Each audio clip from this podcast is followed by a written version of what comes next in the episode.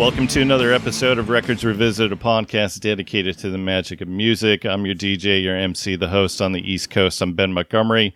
Joining me is the man that, when he looks at me, you remind me that someday it's going to end.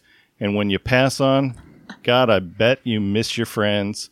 Here's my friend and my co host from the left coast, Wayne Fugate. Hola, Ben Hameen. So, for this episode, we have some special guests.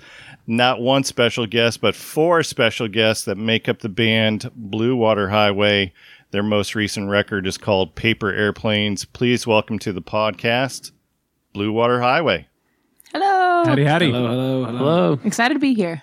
All right, so introductions. Let's see. Le- Uh, Zach Kibodeaux. Did I say that right? Oh, you got it first time. Well done. All right. Um, and that's only because one of our friends back in high school was Thibodeau. Very, Yeah. very, very, very similar spelling. Um, so you're on lead. That's correct. All right. We got Catherine Clark. Hello.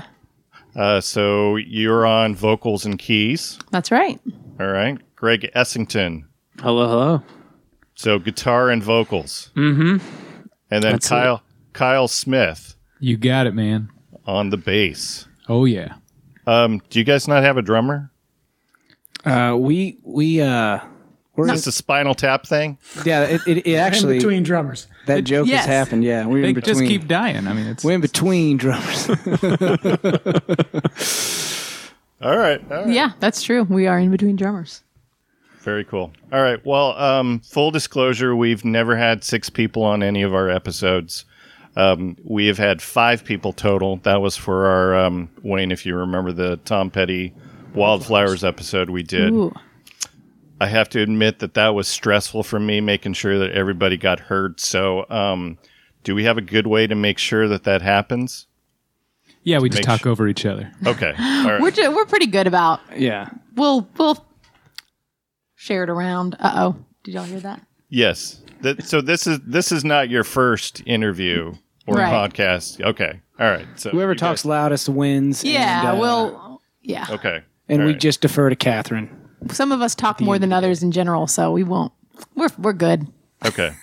Because Wayne Wayne just says, you know, hey butthole, I have something to say. So I don't you say know, anything. I just fall back into the corner. I don't even. I don't. My hands over my head like this. I don't. Nice. Yeah. All right. Uh, so premise of our podcast fairly simple. We talk about music, but as we do at the beginning of each episode, I ask the all important question. I, I want to start with Wayne because um, we talked yeah. before this recording. So, what T-shirt are you wearing, Wayne? Well, I have a lot of cool T-shirts. Um, I do want to say that I enjoyed this record a lot, and it's difficult to separate the art and the artist. And as the father of three daughters, um, I wore a plain white T-shirt with nothing cool on it. We'll we'll get there. We'll get there. That's that's that is a topic of conversation. Elephant in the gonna- room. Just- Yep, it's right. gonna it's gonna come up. Uh, It's gonna come up. All right. Um, let's start with Zach. What T-shirt are you wearing? Uh, one of my favorite T-shirts here. Uh, it's holy, but it, it's got a lot. As in, it's got a lot of holes in it because it's my favorite T-shirt. Okay. But uh, it's my Big Sky T-shirt, which I got whenever we went uh, we went through there on tour. I don't believe we played in Big Sky. I don't remember. I don't know where I got it actually, but it's Big Sky. Was it like a real Montana, Big right? Sky Montana shirt or one of those fake ones that you get like somewhere else? Uh, it might be that. It might that might be the answer. I'd got it on Amazon. Who knows? but as time passes, I got it in Big Sky. All right. Very cool. All right. How about you, Greg? What T-shirt are you wearing? Well, my favorite T-shirt used to be that Ryan Adams Heartbreaker T-shirt that I had, but haven't busted that out in a while. So uh, I, uh, I, I guess I'm just wearing a button down today. All right. That'll that'll work. That'll work. Um, Kyle, how about you? What what T-shirt are you wearing? Well, I always do my podcast topless, but the shirt I was wearing uh, was a, uh shirt of a band called The Public, which is a band we played with in uh, what was it, St. Louis. Uh, these guys must have been in high school, and they were just a blast. They were full of energy. So shout out to those guys in St. Louis. Hope they're still kicking, and all those other guys out there trying to still do band straight out of high school. Keep doing it. And you wouldn't have been the first guest of ours that did the episode shirtless. Nice. We got to keep going. There's a whole group of us, you know. Yeah, Dave, David Bournay did not wear a T-shirt for our. Yeah, so if you know David Bournay in Nashville.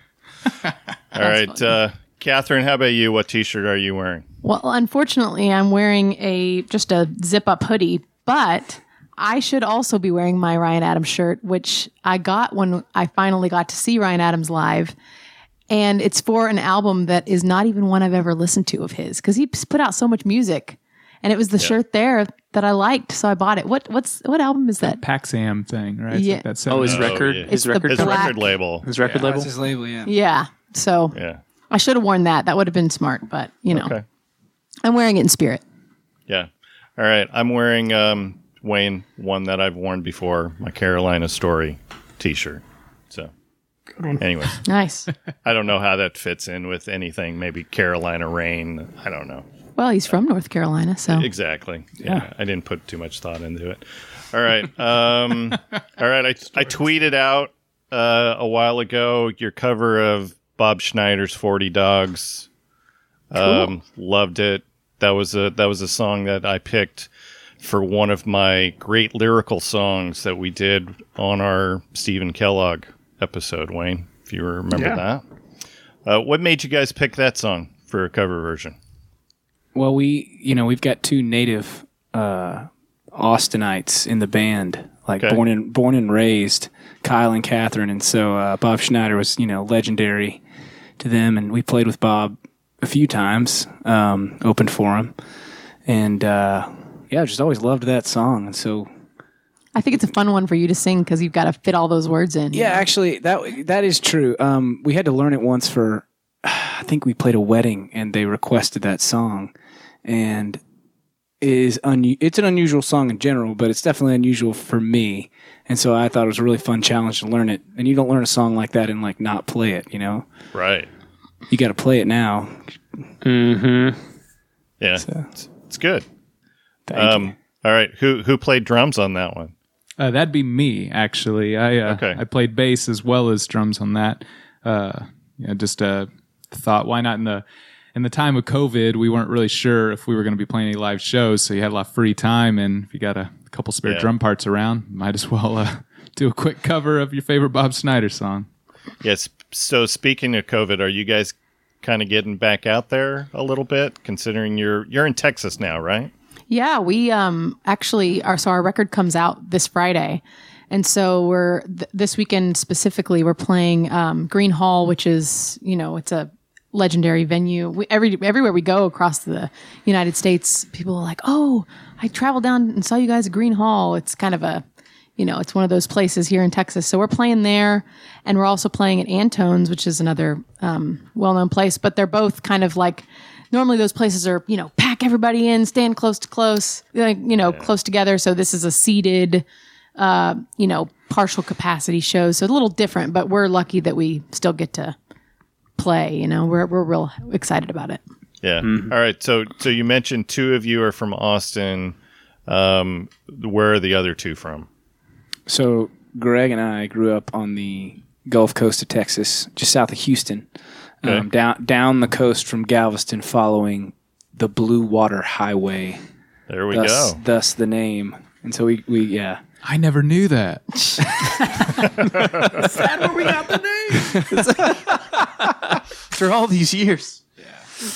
Yeah. we uh we both grew up down there. I was born in New Jersey, but uh moved to Texas when I was three. So he got here as fast as he could that's what we say But yeah, we yeah we all met up up here in this part of Texas, just south of Austin. So Okay. So how did you guys all meet? How did how did this come together?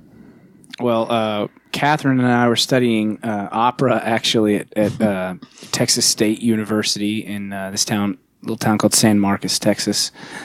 Uh, and uh, Kyle was getting his PhD in physics, and uh, but I said- also taking all the music classes while doing that yeah, and uh and he was a uh, comedian on the side as well for a little Yeah. bit, I think. yeah right. That no one laughed at.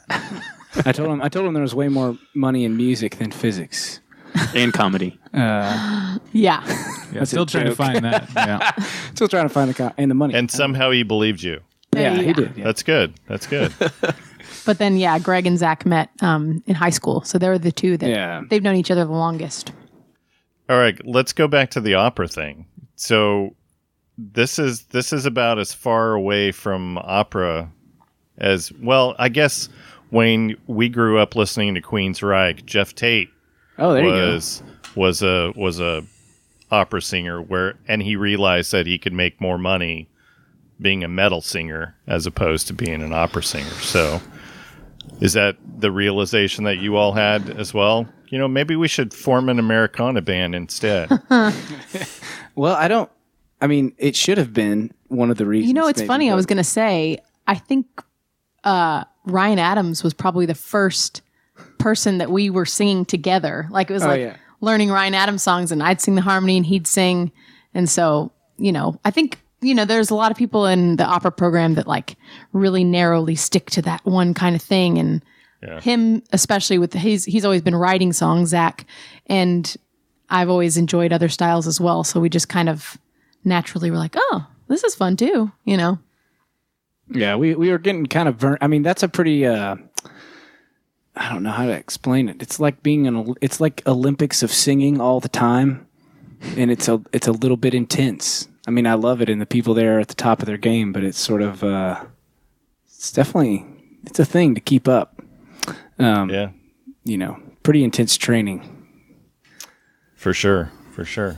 I'm trying to remember how I got introduced to you guys. I'm sure it was a Spotify playlist of some sort a couple of years ago. Um, I'm assuming Evangel- uh, Evangeline was that was probably on some playlist out there. Yes, yeah, uh, Evangeline. That's one. Of, that's one of our oldest uh, songs as well. I wrote that while we were at Texas State. So I would sneak away. I, was, I should have been practicing opera, but instead I was writing songs in the practice room. So we knew how that was going to go. And that was written for a certain someone. Uh, no, actually, uh, No? no. I, you know, it's just kind of like I, I just had that. I just had that word in my head, and that, yeah, it was just it, that one was one of those just all came out. You know, kind of. Kind of just you didn't have to work too hard at that one, right? It came from a di- yeah, it came from another world. How how often do you get girls named Evangeline or Evangeline after the show saying you you wrote a song about me? It's definitely happened. Yeah, it's definitely happened. I know that it's a point of contention a bit. You know, that, like that name can be pronounced so many Evangeline, different ways. Evangeline, Evangeline. Yeah. So, I probably got that pronunciation from. Um, well, the name that I mean, I'm uh, half my family still lives in Southwest Louisiana, so there's a huge Cajun influence. You know, Thibodeau. But yeah, that name. Uh, that's that's like a famous name down there because of the poem. Um, Which poem? Longfellow, the Oh, Longfellow, Longfellow. poem, yeah. Um, but anyways, I, I probably got the pronunciation from like uh, I think a Randy Newman song's got that in there. His Louisiana song about the flood. I didn't never I'm know a big that. Randy Newman fan, so Now I need to go check out some Randy Newman. All right. Yeah. Got, Do s- it. got some homework. Um, all right, let's talk new album, Paper Airplanes. Yeah. So it's coming out March 12th. Um, I love the title track. Thank you. Really love the title track. Um, were most of the songs completed before lockdown, I'm assuming? Yeah, we recorded all of them in uh, fall of 2019 Okay. um, in Nashville, and uh, uh, so yeah, we we were supposed to release this record in 2020, and of, of course that got pushed back um, till till now. But uh, so it's been a long time coming, go- almost almost two years uh, since we recorded, and some of the songs on the record are were even written, you know, six or seven years ago as well. So so we've been some of these have just been songs only we've known for a long time, and so excited to get it out to let everyone else hear as well. Yeah, I asked because I really love the album closer, All Will Be Well. Mm. And and I'm sure there were times where you guys have sung it during 2020 where you're like, Do I really believe it? Oh yeah, is all gonna be well? I, I think Greg, who was just talking, is the one that is singing on that track. He sings on the last track, and that's definitely one of the reasons why I was at least kind of you know hesitant to release it because I knew that it's like, oh man, every time we're going through a rough patch, we're gonna have to be singing this. But you know, it's a taste of your own medicine, I suppose. Well, yeah, and you know, we we that was one of the ones that was kind of written years ago, but it, we it- when we were recording the record, it was like, ah, we don't know if this song's going to go on there. And then we're like, okay, yeah, this song's definitely going on here. And then we never intended to release it as a single, but in you know March and April when everything was you know going to hell, we were like, I think you know everybody could use a little hopeful bit of a hopeful message. And so we decided not only to not, re- you know, we decided to go ahead and put it out the first song. And it mm. really resonated with a lot of people and with us as well. I mean, because we were, we were playing shows, you know, live stream shows and people were just being so supportive. And it was just, it was reassuring to us as well as it was, I think, to everybody else. I've been low. The kind of hurt you feel down in your bones. How you come to bear it, only heaven knows. How you break the siege upon your mind. On the firing line. With all the blood in my eyes and all the darkness. And I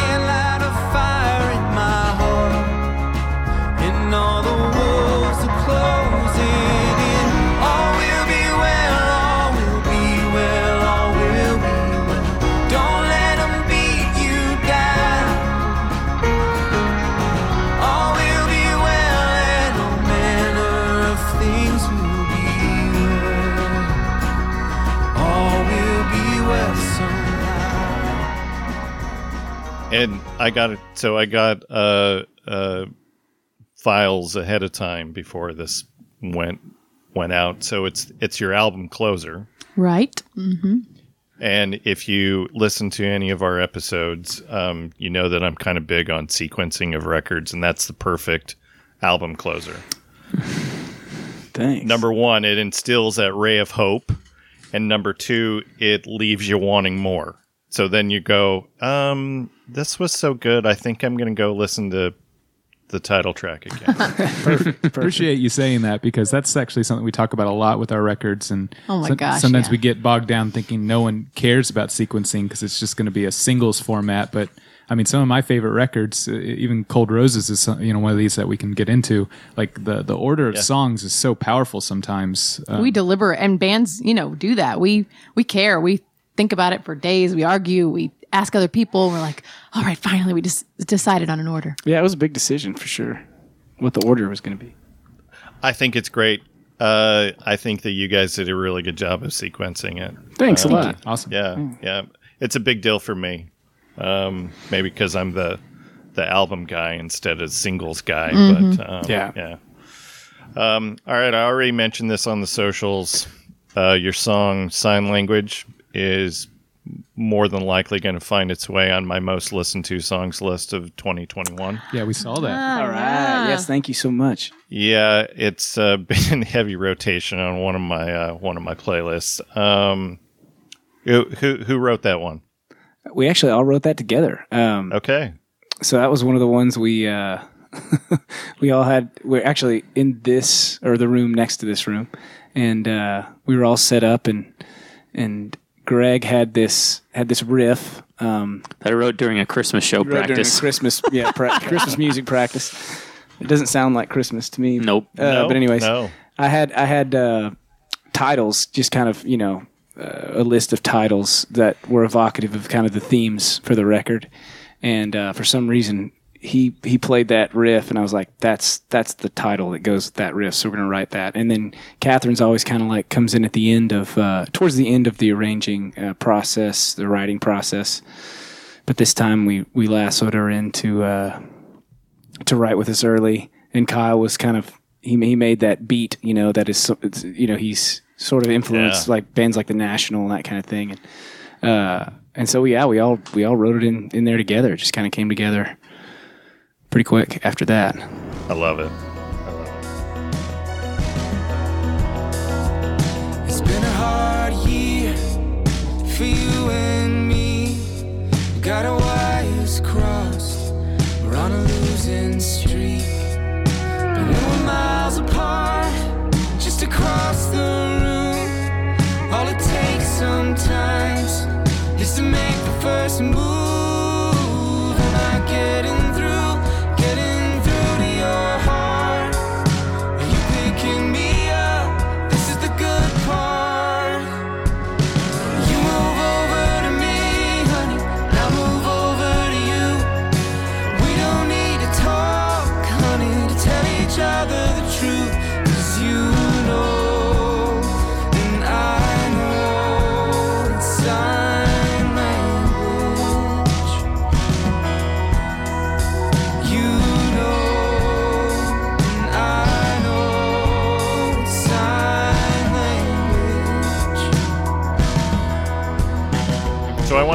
Guys. So, how would you describe the band? Like I already mentioned that you're quote unquote Americana, and I'm you typically do the air quote thing because Americana is this conglomeration of I don't know I don't even know what genre it is.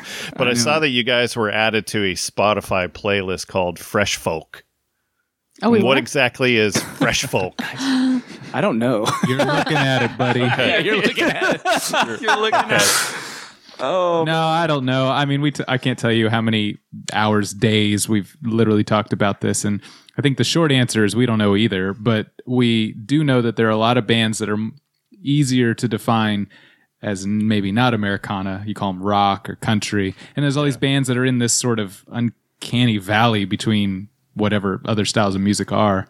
But we do know what we like. We know we so we tend to think of more bands, I suppose. You know, we do like and sounds perhaps we like synthesizers but we like rootsy instruments you know we like old good music but we like new good music you know, Yeah, so we like songwriting. We like you know harmonies, singing, harmonies. Yeah. So we know what we like. I guess we don't care so much what we or care at all what genre we are, but you have to you do have to kind of help people along, you know, that it's not just the marketing thing, it's like just helping people understand you're something something like what you are. And so it's important that we come up with some terms, you know. Yeah. We, we've tried. We've tried.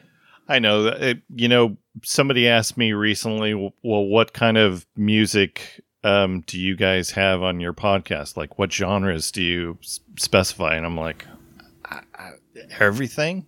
Like Yeah, everything. Wayne, like Wayne, what would you what would you tell people?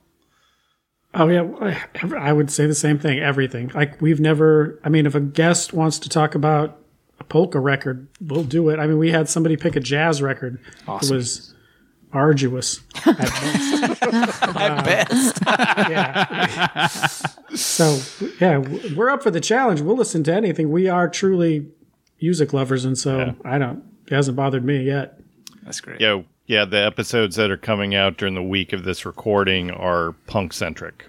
So, Nice. Yeah, the raincoats, um, which I don't know. Do you guys know raincoats? I, I don't know but i'm i'm usually into a lot of punk so when you say punk are we talking like blink 182 punk or are we talking No, like this is Misfits. misfits and getting into like the the black This flag was, era This was even. This was even. This was late seventies. okay It's a, all all British. Gang it's of four. Oh, Four. Gang of Four. Yeah, yeah, yeah, yeah. Rela- Gang of four. yeah, that that would be the. The I just, uh, I guess about last year finished uh, Our Band Could Be Your Life. I don't know if you've read that book. have not. Uh, oh, it's such a great book, and it goes into all the the punk scene of that era, just right out of the late '70s into the '80s. I mean, it talks about really that that that chasm of rock and roll from the '70s into the '90s, which isn't talked about a lot, and they go into the Minutemen, the Meat Puppets, Husker Du. I mean, there's so many so many great bands they they talk about. Um, but yeah, no, I'll, I'll have to check that out, man. That sounds awesome. Yeah, I just started Please Kill Me, which is about the late 70s, uh, late 60s going into the 70s in New York. Velvet Underground, Oh, sweet. Stooges.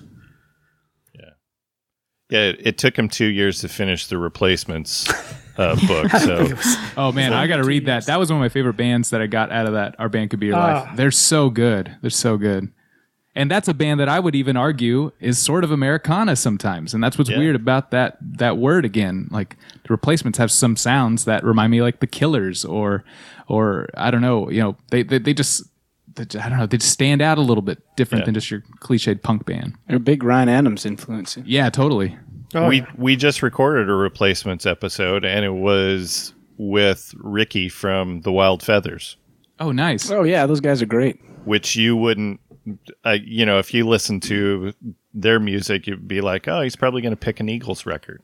Yeah, Right. no, no, absolutely not. So, um, so that was a lot of fun. But yeah, I'm looking at I'm looking at the the the playlist. So Wayne, maybe we're fresh folk when it comes to the podcast because so I'm looking. Who knew? So Bre Kennedy is on that list, is on that playlist. Um, she's a former guest. An upcoming guest, uh, Jillette Johnson, is on that list. Um, Humbird Wayne is on that list. Um, Ron Pope is on that list. And um, hopefully, I didn't just jinx that because we're recording with Ron in a week. Um, so super excited for that. We one. pl- we played with Ron. Um, We played with Ron and a band called uh, Wild Rivers Yeah. in Colorado. Uh, both both both of those artists are, are really great. Oh yeah, it was Um, Meadowgrass, right? yeah. Yep. Very cool. So that was pretty Yeah. cool. All right. So fresh folk. That's our There that's go. our that's our podcast genre, Wayne. That's us. Have- Again, I have no idea what the hell that even means. All right. Um, all right. So who who wants to uh, who from the band wants to tell us what record you guys chose to revisit for this episode? We chose Cold Roses by Ryan Adams and the Cardinals. Okay. What wh- and was this something that you all kind of said, yeah, this is the one we want to do, or was there some debating among the band? When is there not debating in the band? uh, if we're going, I think well, we ch- we we had a pretty solid idea of doing Ryan Adams just because that is uh, an artist that I think we early on in our band career kind of bonded over listening to and loving. If it had been my choice by myself, I would have chosen Heartbreaker. Um, but Okay. I love many of the songs off this album, and you know what I'd really do is just piecemeal my own Ryan Adams songs if I could do it. She's not an album format kind of. Well, girl. that's not true. I just Heartbreaker is the one that I know front to back. You know, Yeah.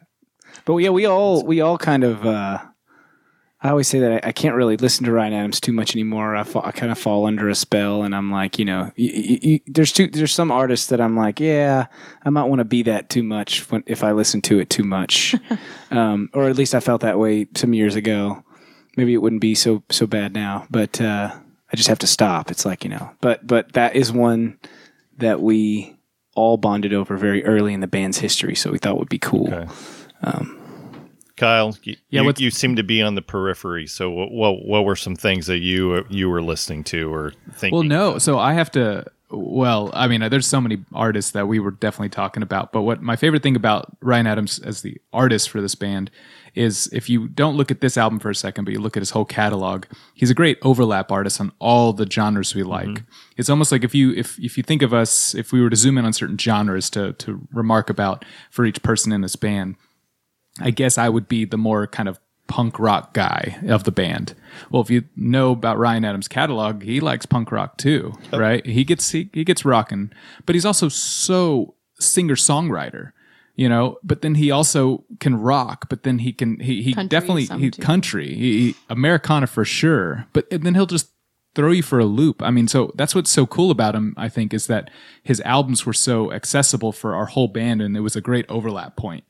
And so, yeah, I mean, uh, it was also cool that I didn't actually know uh, as much about Ryan Adams until I was in this band. And it was such a great, great, you know, way to learn, you know, together about this same artist. Yeah. Which is ironic because Kyle is the only one that actually saw Ryan Adams play this on tour. Oh yeah, I saw this guy During this open- era. It was one of the first uh, ACLs Okay. uh, here in Austin, and uh, I mean, I remember someone told me about. it. I was like, ah, I'll go. What was it like one of the last days? Like, yeah, I mean, I don't know who's playing, but I think Sheryl Crow's headlining. This is the Sunday night final show. Sheryl Crow's headlining. I said I'd go. Someone gave me a free ticket.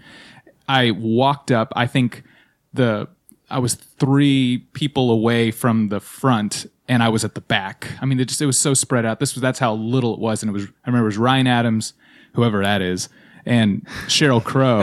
In Uh, 2005. I mean, yeah, like this is like Lance Armstrong is on the the side of the stage era, Sheryl Crow, Right, right. and Ryan comes out and sings uh, "If It Makes You Happy" with, with, with Cheryl Crow. It's like that's awesome. I don't know who that dude is. Uh, but anyway, I'll check out his stuff. I think someone gave me a rip CD of rock and roll. I hadn't listened to it yet. You know, like whatever. And then I since then I was like, I mean, we all have bands like that where we've probably seen live, and we're like, ah, I wish I would have actually been into this band when I saw them live because they're so good now in your head. But then you were like, eh, I don't know these, I don't know this band. Yeah. And then you dig in, it's like, oh, I would have loved every second of that show if I just knew the music better.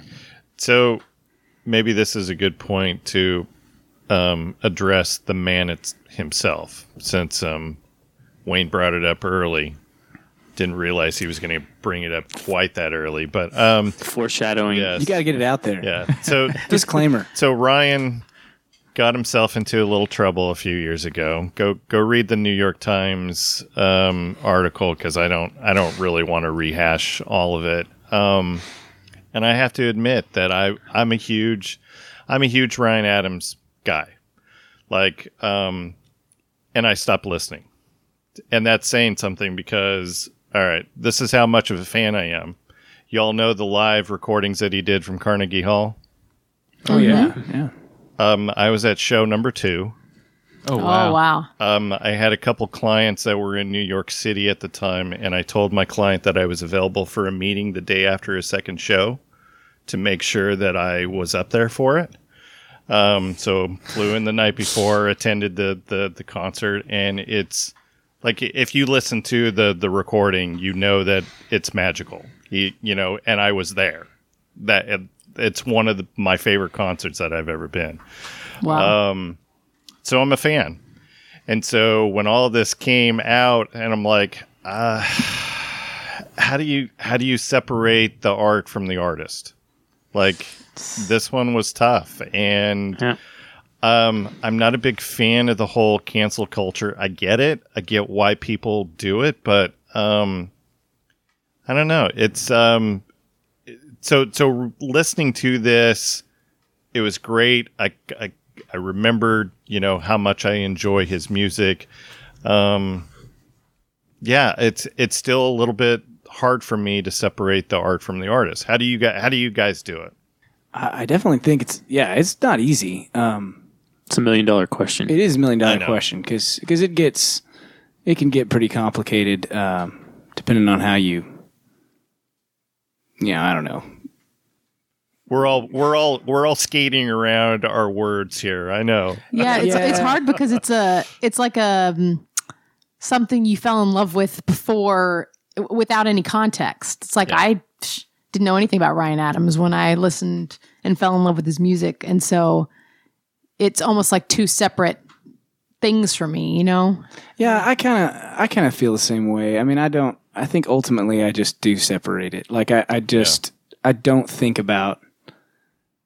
I don't know. I mean, I do it when I look at a painting, you know, I or or whenever I watch a movie or whenever I. I mean, unless unless the thing and that I think I think that maybe the answer is something in this. It's like unless the things that he's writing about or the things that you're painting about are so Twisted. and- are so connected to the transgression. transgression that it's like indistinguishable, sort of, you know? Yeah. Um, like a murderer always painting pictures of murder. And it's like, well, somehow I liked that better before I knew you were an actual murderer. I don't know, you know? But like, not that you would like a painting like that. That's an extreme example. But yeah. uh, yeah. I don't know. Somehow I just do. I, I mean, I, I just, I'll definitely say I find myself listening to Ryan Adams less. yeah. some, but you know, it's still an album that musically, if you're talking about influences and ways that us as a band have like y- the references we use or things we, you know, it, we we often come back to Ryan Adams, and that's just the truth of you know the inspiration we've taken from before we learn those things. You know, Yeah, or it's like an actor. I mean, you don't know any of these people. I mean, some people do, like, but all most of your favorite artists, most of one's favorite artist, you just don't know them. Yeah. You don't you don't really know anything about them unless you really do know them personally. Another another So thing you already separate it. Another thing I think about with this is when you know we get way, way, way far removed from this decade, and uh, we want to talk about the history of rock music. It's going to be pretty difficult to not talk about Ryan Adams. You know, in the just in, cancel everybody. in the in the uh, in the notion of like the the alt country movement. You know, the Uncle Tupelo and all, all these other artists. Like you're going to have to talk about him because he was like he was a piece of the connective tissue in a lot of that music.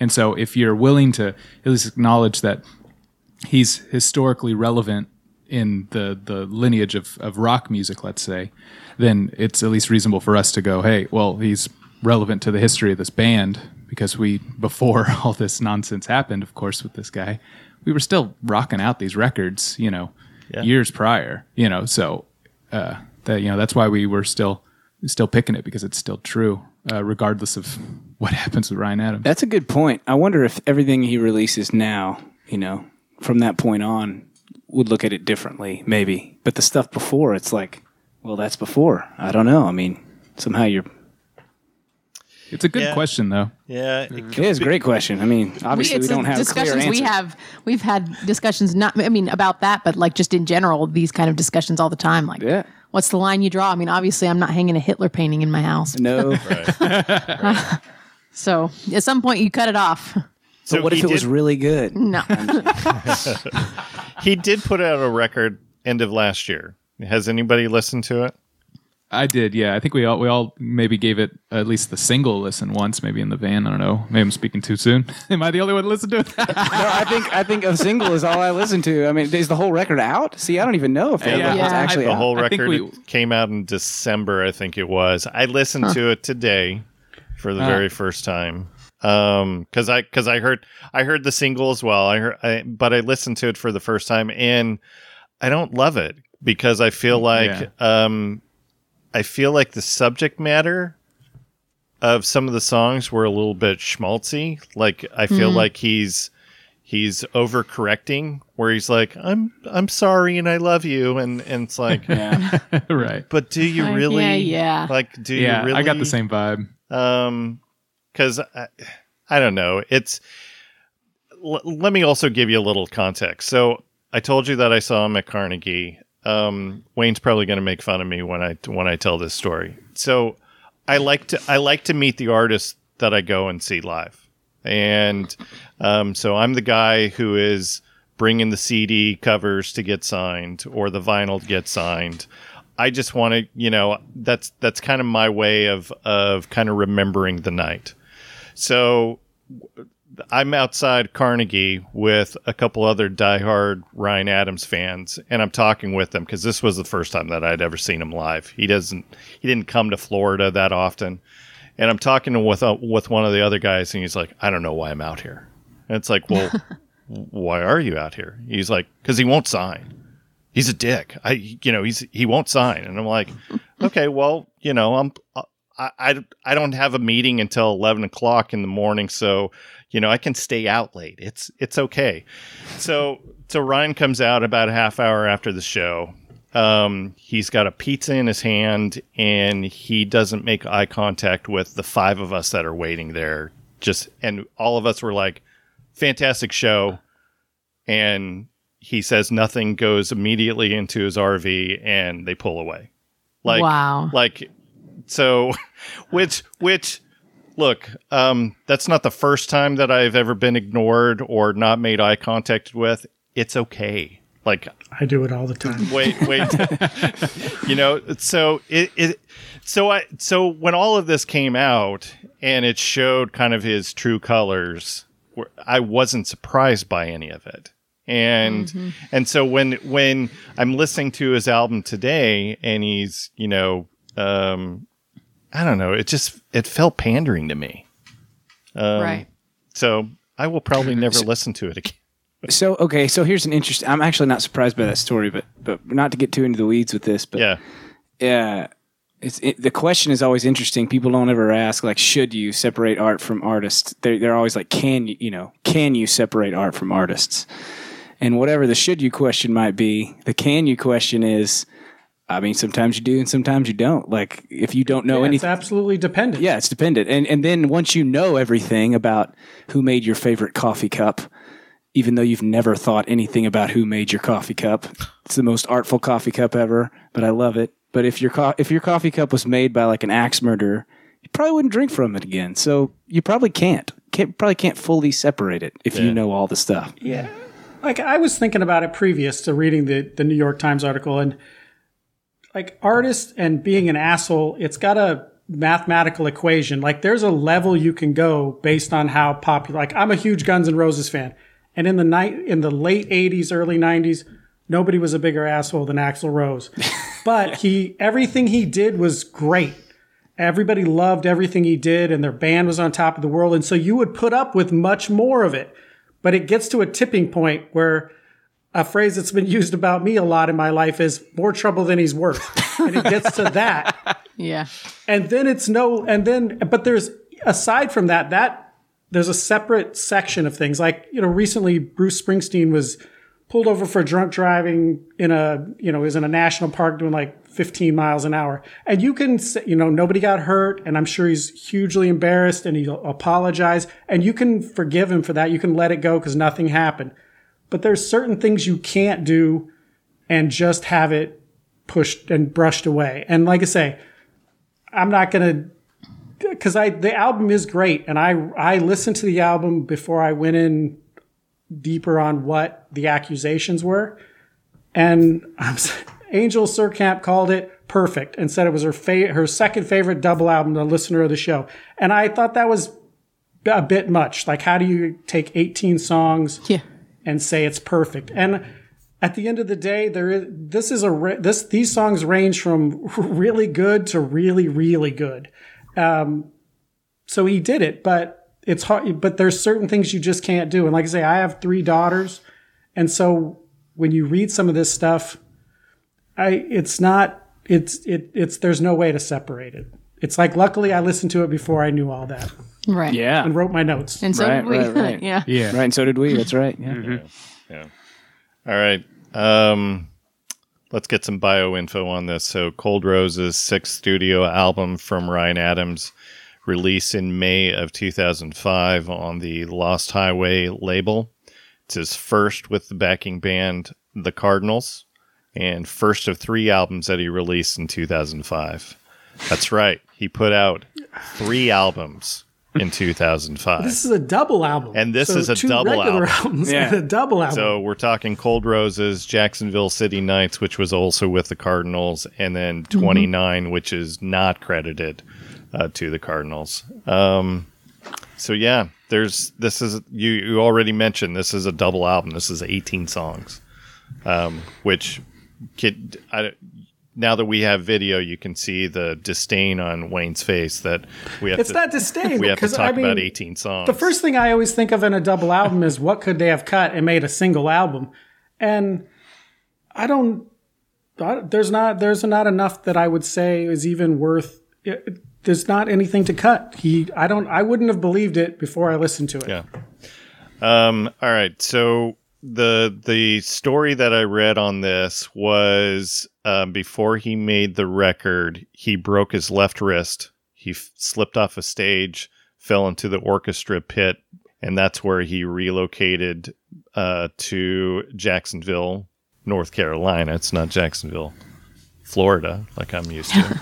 um, and uh, he said that he had to relearn how to play guitar because of this.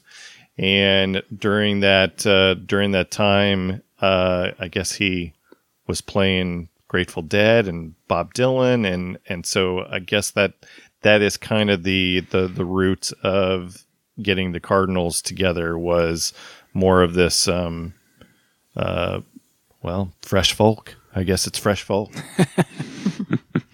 And and Wayne, not the first time we've talked about a record when a musician is recovering from a major accident. So we just did a uh, Mark Knopfler record uh, a couple months ago where Mark had a motorcycle accident and he turned around and put a really good album out. So um, so I don't know if that has anything to do with um, with putting this this this great output. Maybe he had some some downtime. Um, I've been telling everybody I can't wait for all of the music that's going to come out in 2021 and 2022 because y'all had time to write a bunch of songs during COVID. You weren't on the Yeah. road and that kind Yeah. of deal. Um, all right, the personnel for this. So, of course, Ryan Adams.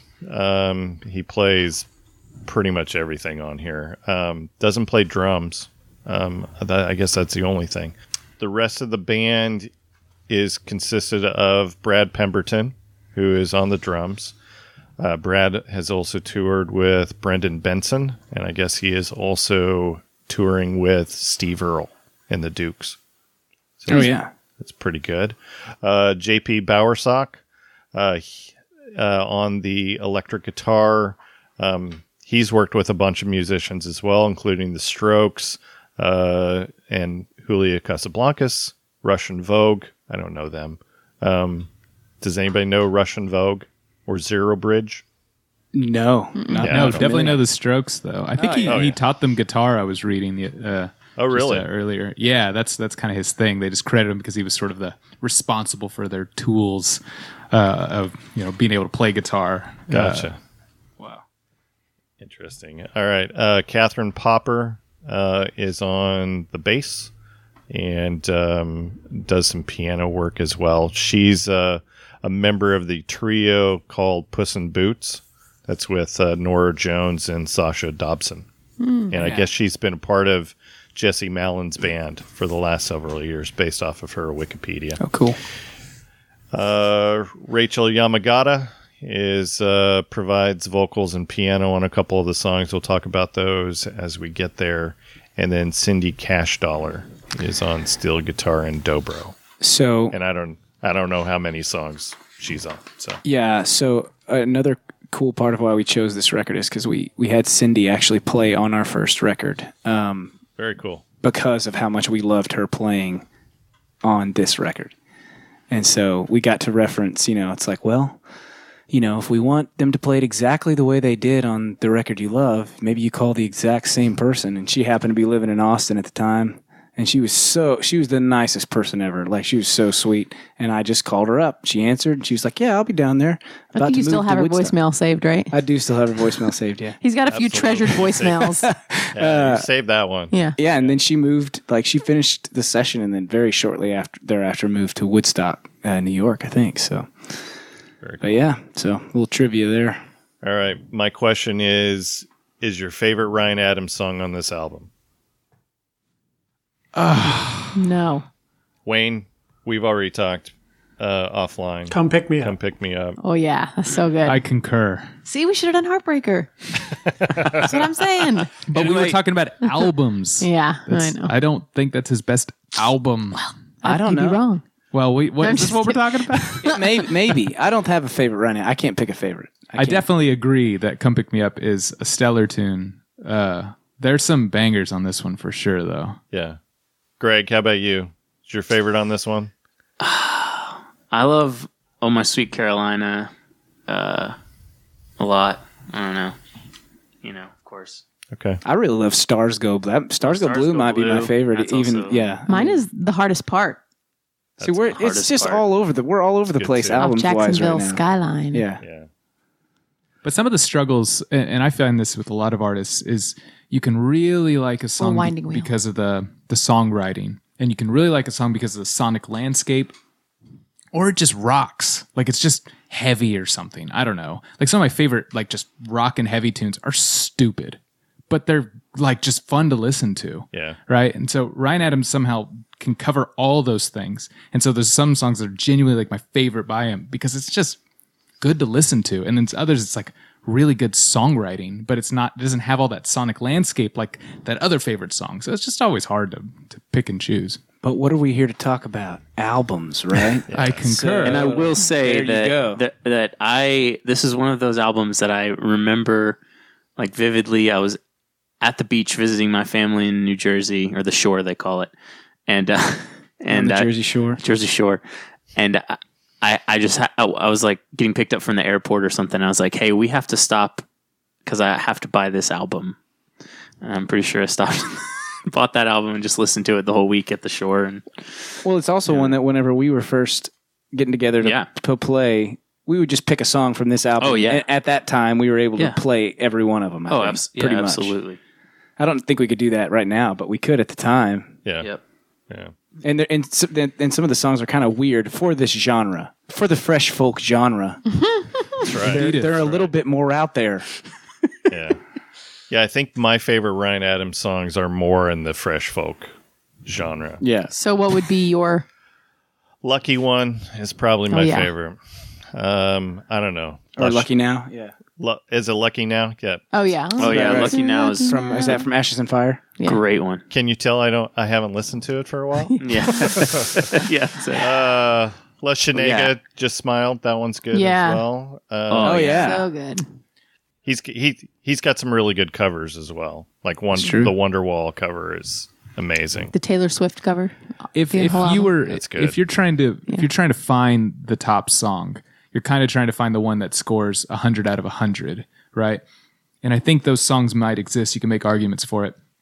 But what I'd say about this record, especially as we dug into it, if this one doesn't have the 100 score, this one's got a lot in the 90s. Mm-hmm. You know, it's got Yeah, a lot, and I like, agree. and so that's like, I love Magnolia Mountain. That's a great tune, you know. But this is the the problem. Whenever you ask someone what's your favorite band, it, it's a lot harder to answer sometimes when you ask what's like one of your top ten favorite bands. Yeah, yeah, it's Or you know, then you can like, oh, okay, well, I can comfortably say it's this band because just in case I might think of one that beats it. But yeah, this record has got countless tunes that are at least in those the, that that you know they're they're A's. You know, there's no B's on this a lot of ways. Yeah. You know, Yeah, that that was Kyle's way of going. Let's do the track by track analysis. Um, I want to talk about Magnolia Mountain. All right. yeah, he So let's let's get to it. So as a reminder, our scoring is based on number of songs on the record. Wayne, how many songs on this record? 18. Wayne, Wayne loves a good ten song album. 10. So 10 t- is ten is perfect perfect for him. So There's 19 on the vinyl, twice. so yeah. There's even one more. I on just vinyl. saw that. I was like, I don't even know this, I- and I've, and I have the vinyl. We're- yeah, yeah. yeah, we're doing the Spotify version of this. Yeah, so, Spotify version. yeah. I have to be honest. The last three I've probably have been have listened to twice ever. oh, the last three on the record. Yeah, They were ranked pretty. They were ranked pretty low for you yeah. and me. And and everyone. Uh, we'll get Yeah. we'll get to that here in just It's like oh, I just can't listen anymore. All right, so um, that that means our top song is going to get 18 points. Next favorite, 17 points on down to lowest score of one, so that we can come up with our top five. And here we go. Let's let's kick this off with Magnolia Mountain.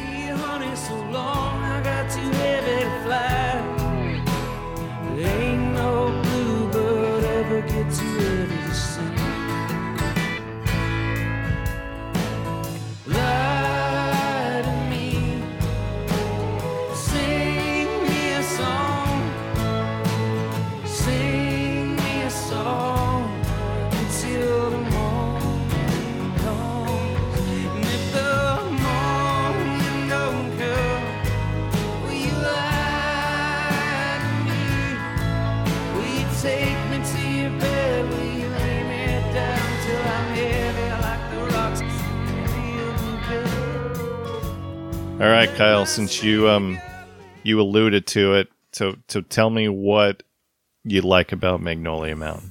Man, you should have started with me because I actually put this at 17, not 18, which is, I think, a big, big uh, issue that I struggled with for myself. But uh, for the purposes of moving things along, it is a solid track. Uh, I love. Actually, uh, if if you haven't watched it, there's a great live rendition of it. They're in like a studio. There's like some Christmas lights behind them or something. I don't know if you've ever seen it, but they just like extend the jam of of the solo of the song like eight minutes or something. And it's everything you want. It's everything that you want so much in this song. But still, this song captures that jam. Like there's such an energy in this song, but they can still capture that uh, that fresh folk that you know Yeah. Ryan Adams is bringing bringing forth. And you mentioned how long it the, the the jam is. So this is nearly six minutes long. This is the longest song on the record, um, and pretty ballsy to put the longest song as as your opening track. Yeah, it's true. I haven't haven't thought about that before. that is, uh, yeah. I think we just we just never realized it because we love it so much. Although actually it ranked it third, but so I'm, I'm done So talking. you don't love it so much. Greg, you traitor. No. Uh, no, I I think okay. If we want to talk about like Americana, the word you know the genre, I think this this is like very comfortably like an Americana song in like all aspects, Yeah. and one of the best ones. Like if you if you said give me a, Amer- like a, a genre of Americana, like one of the best songs written in that genre, I would I would give you this song for sure. Be up there, just because like musically and lyrically, like it's just kind of. I don't know. It's this. uh yeah, it's like it's like Americana, but kind of like um a psychedelic cartoon. I don't want. I don't mean cartoon in like this, like silly. I just mean like a a tri- like tri- trippy Americana a little bit, like even lyrically, like, you know, like Grateful Dead, but like Yeah. somewhat popified. This, I mean, obviously this album's huge. psychedelic Americana. yeah, Yeah, sure, but still, just yeah. And obviously the Grateful Dead thing, as as you mentioned, you know, in the the bio introductions. But that that's so clear on this record that oh, that they must have been listening to a lot of Grateful Dead before they made this record. Yep. That's that was one of the reasons why I brought that up because I felt like there is a little bit of that dead influence on some songs, and there's also that Dylan influence on some songs. as Totally. well. Oh yeah. oh yeah. Yeah. Um, Catherine, I'm looking at your score. So, um, what what is it about this song? Oh, definitely harmony for this one. I I'm a sucker for good harmony, and this one is it's just got a little enough of that something a little out of the box that you may not expect to hear, and it's really fun to sing too. So that helps. But yeah, I'd say definitely the songwriting and the harmony for sure. Awesome. All right. So, Catherine, your score on this one. Yeah, 18. That was my this is my number one. All right, Kyle. I gave it a 17. All right, Greg. 16. Zach. Oh, 18. Wayne. A 13. I just I want to say the uh, the Americana. I think of uh, the band, and this Oh, yeah. does have that. Uh, the night they drove old Dixie down, it has that post Civil War folk song. Like, was it written hundred years ago or was it written yesterday? Yeah. Um, it's mythic. he does Like, everything on this like all of like all of the the grateful dead bob dylan the eagles joni mitchell uh, there's so many influences on this record that you can hear in different places and what i loved about it most is this doesn't sound like a dead song i do hear jerry garcia in the vocals but he he he's able to use his influences and write his own songs and i think that is to his credit that is one of the things i like most about him All right. And this is Yeah. my 13 as well. All right. Next Nice. song Sweet Illusions.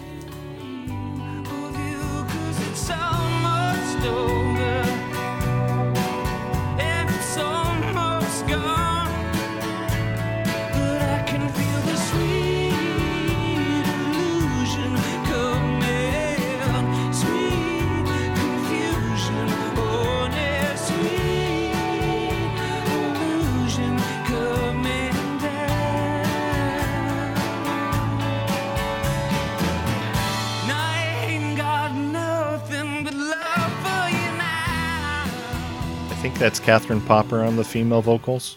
Is that right? Ah. Yeah, we were talking about that. We weren't sure if it was I wasn't sure Rachel. I was I was hoping one of you guys knew. which one would, yeah, which one was Rachel and which, and when, when it was Catherine? I know the ones that are Rachel. They did actually credit her three songs. Um, So when I read those credits, I wasn't sure if they were saying she sang all the vocals on all the songs and specifically played piano on these three songs. Okay. Or if it was piano and vocal on these three songs. So maybe I'm completely wrong. All right. it's a good chance Wouldn't be the first time. Wouldn't be the first time. Um. All right. Uh. Let's see. I'm looking at scores. Kyle, get us started. yeah, there's a handful of songs here that were kind of hard to to pick, but I knew they were in the top, and so yeah, I just put this one next next down, 16. I mean, I always this is a good example of since uh, y'all were talking about track order. This is a great track too. It just feels really good whenever it pops in. You're sort of winded after that that the the rock hit of that first one. This ah, it just it just breathes really nice, and I love the way the end of that chorus hits every time. It's such a such a great tune. Yeah. Um. All right, Greg. Anything on this one? Oh, solid, uh, like kind of spaghetti guitar riff, you know, with the, the the Cashdollar steel in there as well. I mean, it's it's a cool soundscape for a song called "Sweet Illusions." I'd say. Anything lyrically stands out for you guys on this one? Wayne, anything for you? there's a I can say I guess my favorite part of the song is the the female vocal. It's almost like a like a vision only he can hear. Yeah. You know what I mean? It just has this. So there's a lot of self pity in it. Like I say, all of these songs almost almost all of these songs, if not, feel like about a broken relationship, and I he you know some more than others, but uh, yeah, I just love that female vocal, and it comes in in this way like. Just like I say, like it's a vision, like something only he can hear, only the central character can hear. I like that. All right. Um. Anything else before I get scores? No. Oh yeah, I was just going to add to that about the the harmony on this one specifically is really cool. Starts off right at the top with harmony, which is cool, and it's it's got yeah good harmony. And he does that a couple times Yeah. on this record. Yeah, I like it. All right, um, Catherine, your score. Let's see what I just had it up. It is 14. All right, Zach, 12. Greg, Also 12. Kyle, 16. Ooh. Wayne, Way up there. 10. and I'm matching your ten. We we matched a few times Yeah. on this, Wayne. This is not good. It's never good when Wayne and I agree on stuff. Not good. All right, next song is Meadowlake Street. Sometimes, if a dream that's not worth having, then do I dream of you? Used to be the house that you lived in down on Meadow Lake Street. Moved, they cut down the maple tree. I carved your name into the tree. Became a bowl. Wayne, I don't know how many times I said Meadowlark Lemon when I was doing this. Sorry, um, grew up watching the Harlem Globetrotters. Nice. This song kind of takes you on a journey, both lyrically and musically. I'm wondering, Wayne, when he talks about the cherry moon, is that a Prince reference? No, but there's definitely a lot of Joni Mitchell in the first half, which um, initially this was much lower because the, I don't. I guess the it's so much Joni Mitchell. It almost it does almost sound like like he's trying trying too hard. But that's it's because I this was originally maybe my least favorite song, but it's the second half of the song that just feels like being in a convertible, just driving down the highway. It just has this this really soaring epic feel to it. So I yeah, it is. There's two parts of the song, and while I may not have been as big a fan of the first half of it, I absolutely love the second half. I'm so glad you said that because that is the problem with this record that I struggled with. There are so many songs that if I judged them by the first half of the song, Yeah. they're so low. But if I judge them by the end, they they're at the top of my list. And and and this is where the track ordering is really important because as a track 3, like you kind of like, uh, I don't really know if I'm digging this tune. And then when it gets to the end, and there are so many songs in this record that are just like that. What is it at the end? Uh, is the uh, why do I dream of you? Is that this? Yeah. Yeah. Uh, like, oh, that's so good. Like, and you're like, that's why I went through all of this song just to get to there. Countless songs on this record are just like that. So it's hard to rank it, but I love, I love hearing this tune still in sequence. So I'm glad you brought that up. So my my oldest son helps me with the sound clips, and I tell him where to record the sound clips. If you guys can see all the scratch marks that are on my sound clips, because I'm uh. because I'm right there with you. Because I'm like, well, do I take the first half of this song? Does that explain the song better than the second half? Because the second half completely different musically and this is definitely one that like i said it kind of takes you on that little bit of a, a, a journey So I would say that that's kind of like a defining characteristic of this album. Maybe Jacksonville City Nights to a certain extent as well, but it, but more than any other, uh, like more than any other album in Ryan Adams' catalog. yeah This is like I would say this is maybe one of the the weirdest in that sense, song form wise, because there's so many songs on this record that are like multiple movements, like multiple songs smashed into one. And I don't think he does that that. All, I mean, he doesn't do it on every album. So this must just been like an era he was going through, um, and and that's that's one of the reasons why I think this album is just super cool and why it's like an album. That's probably why you know maybe my favorite songs aren't all from this album, but as an album, it has to be a part of the album. It's you know they, they exist uh, in an in an album. yeah it's almost as as if some of these songs are a little bit on the prog side like Yeah, exactly. Yeah, absolutely. Yeah. Oh yeah, this one that that this one that fits that uh fits this one very well. Yeah. That description. yeah all right um i dig this song uh this is my 15 wayne Six. all right zach Uh, Fourteen. greg Eight. catherine 15. and kyle Gave it a nine. All right All over the map. we are all over the place Oh, so Yeah. good. Um, all right. When will you come back home is next.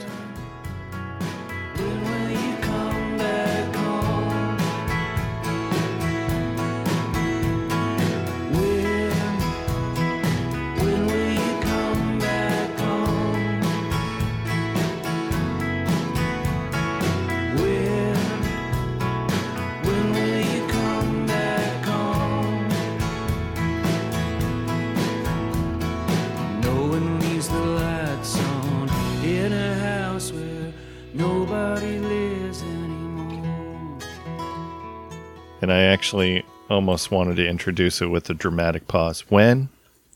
When will you come will you back home? yeah, I did. I didn't do it. Um, all right. This is uh, this is another one that I it it went up and down the the the, the charts for me here. The scores for me. Um, and I'm looking at scores. So Wayne, this this ended up being one of your favorites. Yeah. Tell, tell so me why. this one gives me a peaceful, easy feeling. Uh, not. It doesn't sound like it's not an Eagles song, but it sounds like it was written in a room at the Hotel California. It just he uses that influence and writes a song that that has that same kind of aura and vibe. And it this, but it's funny in a lot of ways. The song that it reminds me of is "Wild Horses" by Garth Brooks. Uh, thematically, like this girl left him because he's on the road all the time and he's ab- he completely understands that the line that gets me every time is i'm going to shatter like the glass i turned your heart into like every time like goosebumps come up Yeah, that, that was one that I um, that I uh, highlighted as well. Coming off the hinges like the door, the shadows dancing up in the window. Uh, yeah. The not who you are, but who we were. Mm-hmm. Great, great lines. There's some great, great lines in this one. All right, um, Catherine, what do you like about this song? I mean, yeah, definitely the the songwriting in this one. This one's I, I'm usually quick to talk about harmony in songs. This isn't one that I would necessarily talk about that. Um, but yeah, I echo y'all sentiments. It's a it's a great song. All right, your score on this one? Uh, what did I give it? I gave it a twelve. Okay, Kyle. Uh, I gave it a seven. Um, Wow. but it, it's this is what's hard about this is I, I think you kind of already hinted at this. It's not a seven when you're looking at it, it's like, well, I, I don't know what any of these are, but that one's definitely a seven. It's probably I gave that one an 18 as well. All I knew, and then I realized, well, this one's got to beat it, so I'll put it 17, and I kept that going until it dropped all the way down to seven. But uh, We know, it's so tough. we know. We we do this every, every you- you- episode. yeah, you you, you got twice a week We get it. Um, all right. Who else have I not asked? Zach. I gave it a four. I think it's just pure like taste. For some reason, I I got. I don't know. I mean, you know, anybody liking anything intensely that has good, you know, solid opinions on other stuff. You got you got to maybe think about you re-examine. I'm going to go back and re-examine this song, you know, because you, you guys are seeing things in it that I didn't see in it. But it, I just never, it just never grabbed me. You know, I, it just seemed kind of like, oh, it's this is more of a bland one, for, you know, to be maybe extreme, too extreme. But yeah, I just Never gave you that peaceful, easy. it didn't. No, it didn't. Okay. No. Okay. All right. Um, Wayne, your score. Uh, 17 it was my second favorite All right. This is my twelve. Did I miss anyone? Uh, get it. I'm a seven with Kyle. I think maybe. All right. Okay. Sorry about Nothing to add. No, you're good. All right. All right. Next song, "Beautiful Sorta."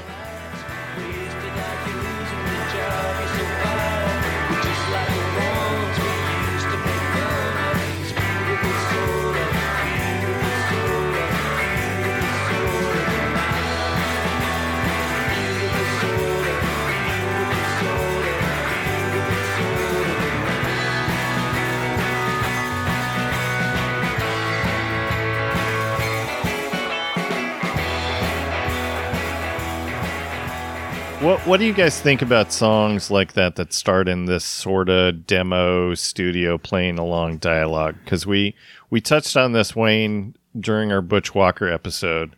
Because Spade, the Spade has a lot of this feel of this kind of studio banter thing. Well, that's the the opening line from "Looking for a Kiss" by the New York Dolls. Uh, so I love that. And this is the thing is the whole spreadsheet where everybody, I can see everybody's score. I love, I really like this song, but I saw everybody else's score and it affected me, which I hate. but, uh, I love the big crunchy guitars. Like they're almost Stonesian. Um, it's not perfect, but there's, uh, it, it just has a, like I say, I love the way he starts it out. That's total punk rock, rip off the New York dolls and mention beer. And I'm, I'm in. Yeah, it's it's tough. I think I I was low on this one because it's so out of context of what you've been hearing. So from the the recognition of of the of what the album has introduced, this is new material. It's not new material for Ryan Adams by any means. In fact, I kind of love it and want to want to hear a whole album just like it. It's just well, there was a vibe you were striking with these other tunes. But if you're gonna rock, I thought you were gonna rock like Magnolia Mountain rock. You weren't gonna rock like this, you know. So it Right. kind of felt like we were going in a weird place. It's it's an outlier uh, in that like so, it's sonically way more like lo-fi than the rest of them, or just more punk, like more punk. I mean, you know, it's it's That's what that Stonesy thing is too. yeah, and and I almost thought, okay, so this is a weird one because this would be way up high on my list. This was always one that, as a song, I actually re- I love this song, but it but the this this uh like as a record, this one I don't know. I'm like. I wish it would have just had like a little bit better fidelity so I could hear some of the stuff that was going on. It's almost like they went too far in that direction.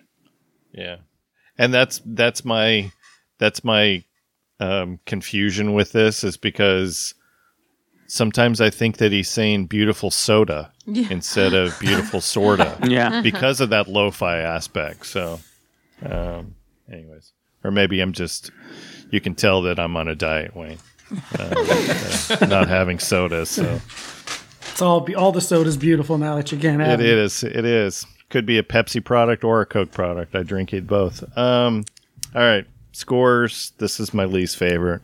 Wayne. 11.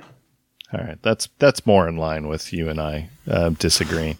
All right, Zach, your score. Uh, it was a five. All right, Greg, Uh, I was also a one. Catherine, Four. and Kyle. six. Okay. Now that you're gone is next.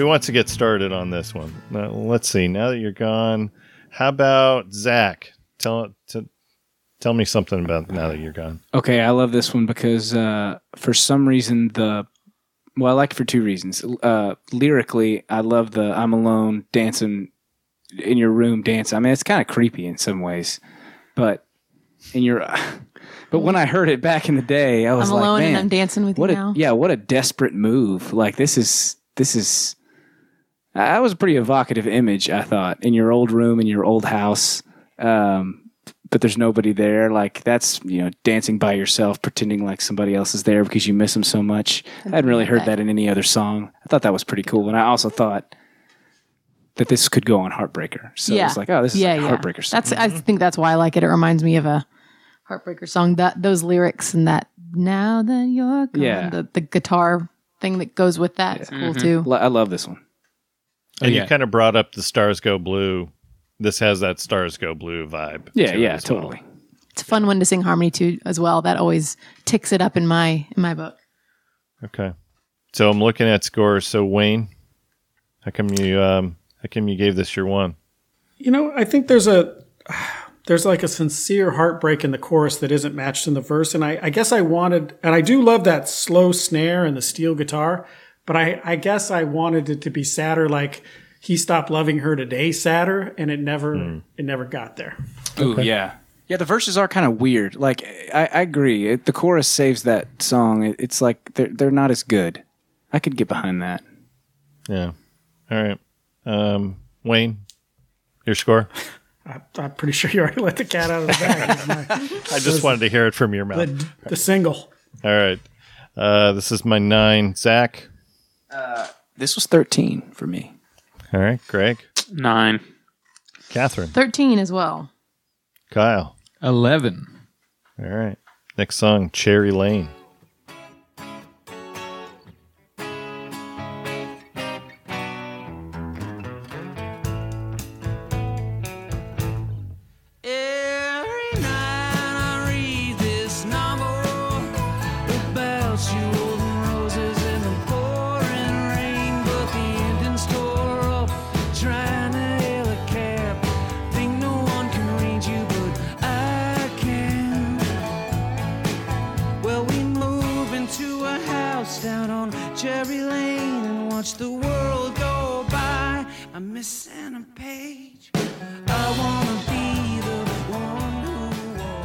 Song is so all over the place. Yeah. Um, so all over the place. I don't love the vocals to start out with. This is another one where I struggled with the sound clip because I'm like, um, where do I where do I go to really demonstrate what this song is about? The glass break. They, I was gonna say the full-on sound effects, yeah, right? the sound I mean, effects. Yeah, it's kind of fun, but seems gimmicky, and I'm on the fence whether uh, I wanted those there or not. I Right. don't know. So that Yeah. there's a thing we've kind of already dug into that I have this theory about about this album, uh, and it's Ryan Adams is like the secret emo guy that he- he's just he's just injecting emo into all of his records. And yeah, you think he's emo, but he's so much more emo than like all the other bands that are actually emo bands sometimes. You know, like if you think about like what was the previous song, like Alone Dancing, Yeah. you know, with you and the like there's there's some emo lyrics there. Yeah. Right. And so but he still loves all these other styles of music. But yet again, he does whatever he wants to do, and then at the end, he goes into what I, I just still think is called is the emo section of the song, where he just decides to just repeat, "I can never get close," and let the chords just ebb and flow over repeating that, and layer harmony, and just let it keep going, and we're just gonna rock out on this. Like that's the emo thing, and that's what redeems the song for me.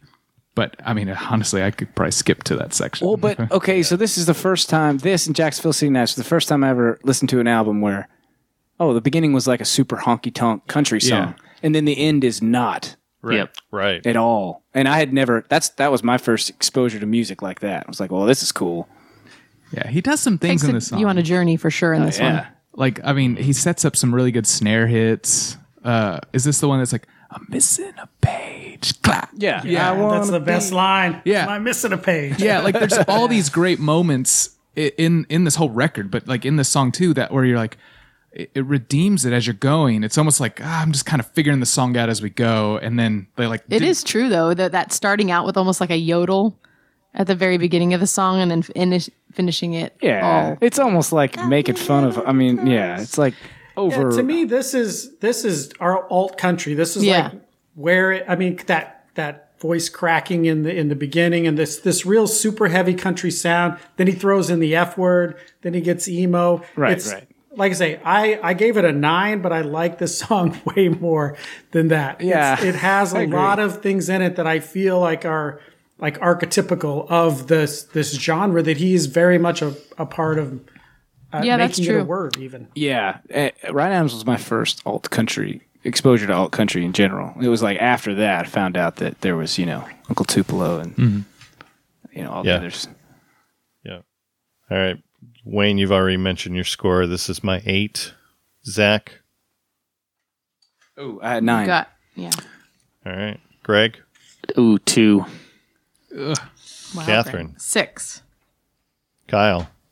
I gave this one a four. Okay.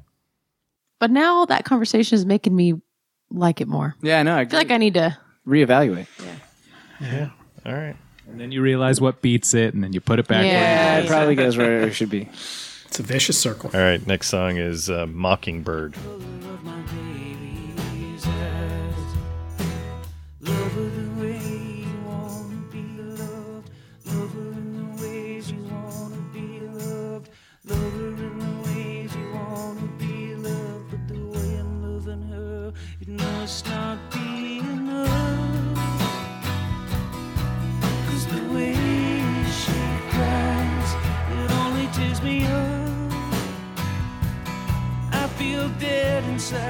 This is not the Carly Simon song. yeah, right. If this isn't the greatest uh, Ryan Adams lyric of Yes. of all of all time, I, said it. I don't know what is, but in my opinion, the the opening which lyric, ones? the opening lyrics, uh, Mockingbird sing, singing what the Lord was singing on the day he made the water the color of the blues. I don't know, something about it. It's like Magnolia Mountain. It's got the mythic. It's like the mythic Americana quality to it. That's just classic line to me. Yeah. Zach, I'm looking at your score. Your yours is the highest score of anyone. Um, tell me what what's uh, what's great about Mockingbird. I think that opening line is so good that it probably gave it like five points immediately. I love that opening line so much. Um, yeah, it's like this. Yeah, it's Well, like that because that, whole verse, the way it wraps back around with uh, "On the day made the water the color of my baby's eyes." Yeah, Like, oh, totally. man. It's it's almost like this. This whole thing is just this mythic American um, landscape he takes you through, like his own his own personal mythic American landscape with you know Tennessee honey and the color of the bl- water is the color of the blues. I mean, you know, that's just that's so like Americana, man. It's awesome. Yeah, yeah. All right. Anyone else got anything on this one? I think he, this song has some pretty cool melodies. Um, is uh, well, is that the no? It's is it?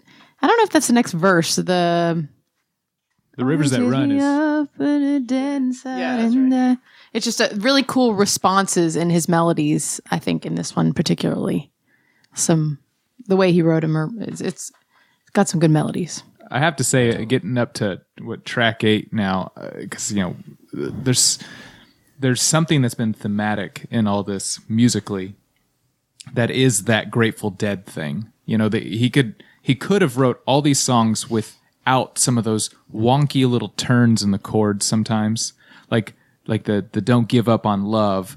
Like there's a wonky little chord that pops in there. There's this really washy chord that comes in like at the two thirds mark. There's all these things that they didn't have to do, but by doing them, it glued this song together with the rest of the album that you've heard thus far. That I, I again think of as that Grateful Dead tinge to this record. I don't think we'd be talking about this record if there weren't those chord changes that that he continues to do on on the on this record. Totally. All right, um, Catherine, your score on this one. Uh, nine. Zach. This one is a fifteen for me. All right, Greg, Eleven. Kyle. Uh, this is a five. All right, Wayne. 12 he's it starts out real heavy like uh like big empty from stone temple pilots and then it Yeah. ends very very zeppelin like um and like all the water references has this like the, the main character is drowning in his sorrows and it's just tons of water references to to kind of beat that home All right. This is my five. All right. How do you keep love alive? Is next. Uh, I have a question, just because you Yes. said it. Has any? Have y'all done Purple? Stone Temple Pilots. We did. You did. yeah we did Oh, I'm gonna have to find that. That that sound. Oh, you just said that. was It's like good. I'm listening to that record after we're done. That's such a great record. Yeah. Uh, the guest was Ships Have Sailed. Oh man, that's great. Check it out. Lead singer, lead singer from Ships Have Sailed. Yeah, it was good. Like a long black river and rattles my cage like a thunderstorm. Oh, my soul. What does it mean? What does it mean? What does it mean to be so sad? When someone you love, someone you love is supposed to make you happy. What do you do? How do you keep love alive? How do you keep love alive? I read this from Ryan. He says that he was high on opium when he wrote this. Yeah. Of course he was. says I fully understand when people say Edgar Allan Poe used to smoke this stuff and have visions. I wrote the ent- entire song "How Do You Keep Love Alive" without writing a word down, and I played it on a piano. And I've tried to understand the chord pattern ever since because I can't effing play it. so there we go. Um, and and who who is the one who brought up emo? That'd be me. Kyle. Yeah, I, I my notes here is emo. Yeah, for Yep. sure. Oh yeah. Oh yeah, Vibe Vibe shot this one up. You know they were talking about the lyrics shot. Yeah. and gave it what five points easy. Vibe alone, it's like I mean he could be you know just speaking gibberish, and this still would probably be just as high is uh, on my list because it's uh, as high as he was. I Yeah, suppose. so- Uh, my goodness, yeah, this uh, it really does kind of strike me as kind of nonsense. Ryan Adams writing, at least the way he just kind of starts. But I love the sound of that piano on this track. It's just so good. It is great. Yeah, and I love the lyrics. I, I love when when singers are kind of quoting other people within their songs, and you know he does this of what what are the words they use when they know it's over. You know, and then it's in, you know, we need to talk, or Yeah. I'm I'm confused. Maybe later you can come over. yeah. Just not that into you. And right. And who hasn't had a relationship like that? yeah. Um, all right. Anything else before we get to ours on this one? Uh, this it would have been my least favorite if not for two lines. She runs through my veins like a long black river and rattle my rattles Yeah. my cage like a thunderstorm. Yeah, those two lines saved just pulled this song from the bottom for me. Yeah, that's a great. Those are great lines. Those that that would be the best lines of the song for sure. Yeah. All right.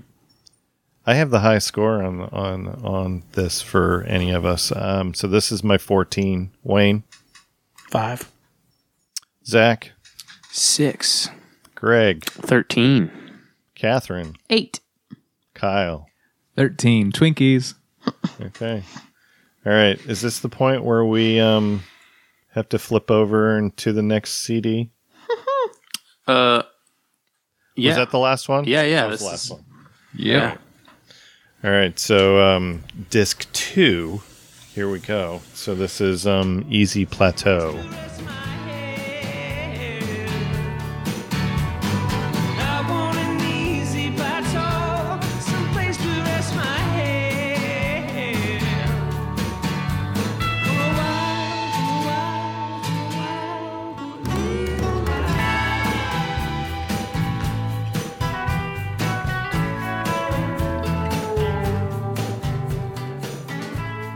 Before we start talking about the last nine songs, does anyone think that the vibes are different from disc to disc? Mm-hmm. That's a good question. I think so. Yeah. I actually kind of think, although some of my favorites are in disc one, I kind of feel like disc two is maybe stronger. At least for part of it. There's a clump of songs Yeah. in here that are like, oh man, that one's good. Oh, Greg that one's thought good. so I based thought on his so. scores. Yep. I, I thought so. Yeah, if there was like a this was like a football game or something, and we're at halftime here, like we're about to get into you know a, a third quarter that's just awesome. Okay, wait. You just blew my mind by that question because they are like they- it's so it's like emo. The emo songs are in the first are on the first half, Yep. and this one is much less so, or at least uh, yeah. Whoa, like like definitely, it's definitely that way. Crazy. I did not notice. I've never noticed that. All right. Well, it's a good thing I threw that out there. Yeah. All right. Um, at 511, this is the longest song for disc two. I don't know what that means other than to say that the longest two songs on this record are the respective disc openers. Yeah. Interesting. Awesome. I think Not- that Ryan was thinking about sequencing on this as well, right? Yeah. Surely, yeah. Yeah. All right. Um, Wayne, what do you got on Easy Plateau? Because um, Well, this time, seeing everybody score, I, I refuse to let it affect me because I love this song. Like, he could have gone all Margaritaville on this, and instead, he put some Latin rhythm in it. He puts a guitar riff that sounds like a mariachi horn section, but it's this place where where you're just not going to let any any of these struggles get you down. It it's very it's got this great easy you know Mexican vacation beach feel to it without all of the Jimmy Buffett nonsense. And so I just I love this song. The more and more I listen to it, the more I'm, I just was not going to let everybody's low score bring me down. Yeah, that's the Grateful. I mean, that's like the feeling of the uh, like the Grateful Dead in a nutshell to me. Like uh, like Fire on the Mountain or or so, like something like oh okay yeah. It's just it gives you those. Everything feel Just good the festival idea of an easy plateau. Just if I can just get to this one spot, it's all going to level out, and it's all going to be just smooth sailing from here. Yeah, yeah. I like it. All right. Anything else on this one? man, like this record has introduced that, you know, throwing a little lemon in your cooking is awesome, but this is the tune that's got too much lemon. There's so much of that like Grateful Dead vibe in this. I'm like, I'm Grateful Dead out on this tune.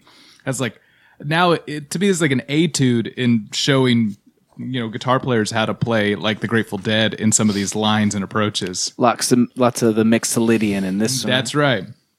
That's right. Mixing it up with that Mixolydian. Yeah.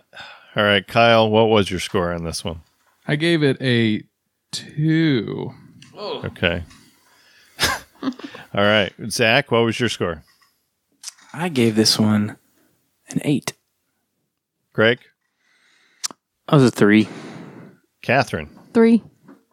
Wayne?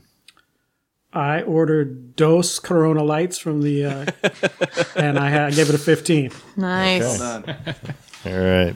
And this is my six. All right, next song, Let It Ride. Yeah. Moving like the fog on the Cumberland River, I was leaving on the Delta Queen. I wasn't ready to go. I'm never ready to go.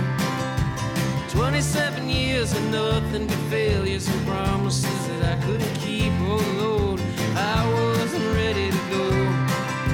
I'm never ready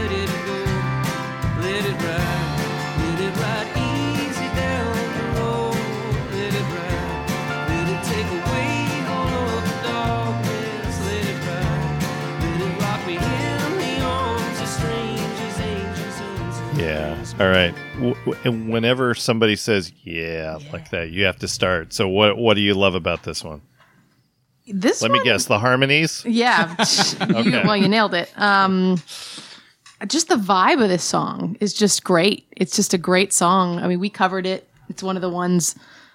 I think this one and Magnolia Mountain are the two we've co- actually covered as a band, and it's just it's just a, such a great song to sing and cool vibe. What Yeah. about what about that bridge? I think it's one of the greatest bridges of That's true. of the it's Ryan a great Adams. bridge. I mean, it's just so epic. You know? Cars that still got the keys too, right? yeah, yeah. I want. Yeah, and but also the, like the music, like melodically. the lyric, like Tennessee's a brother to Oh, my that's a great sister line. Carolina. Such a like great line. just great lyric writing.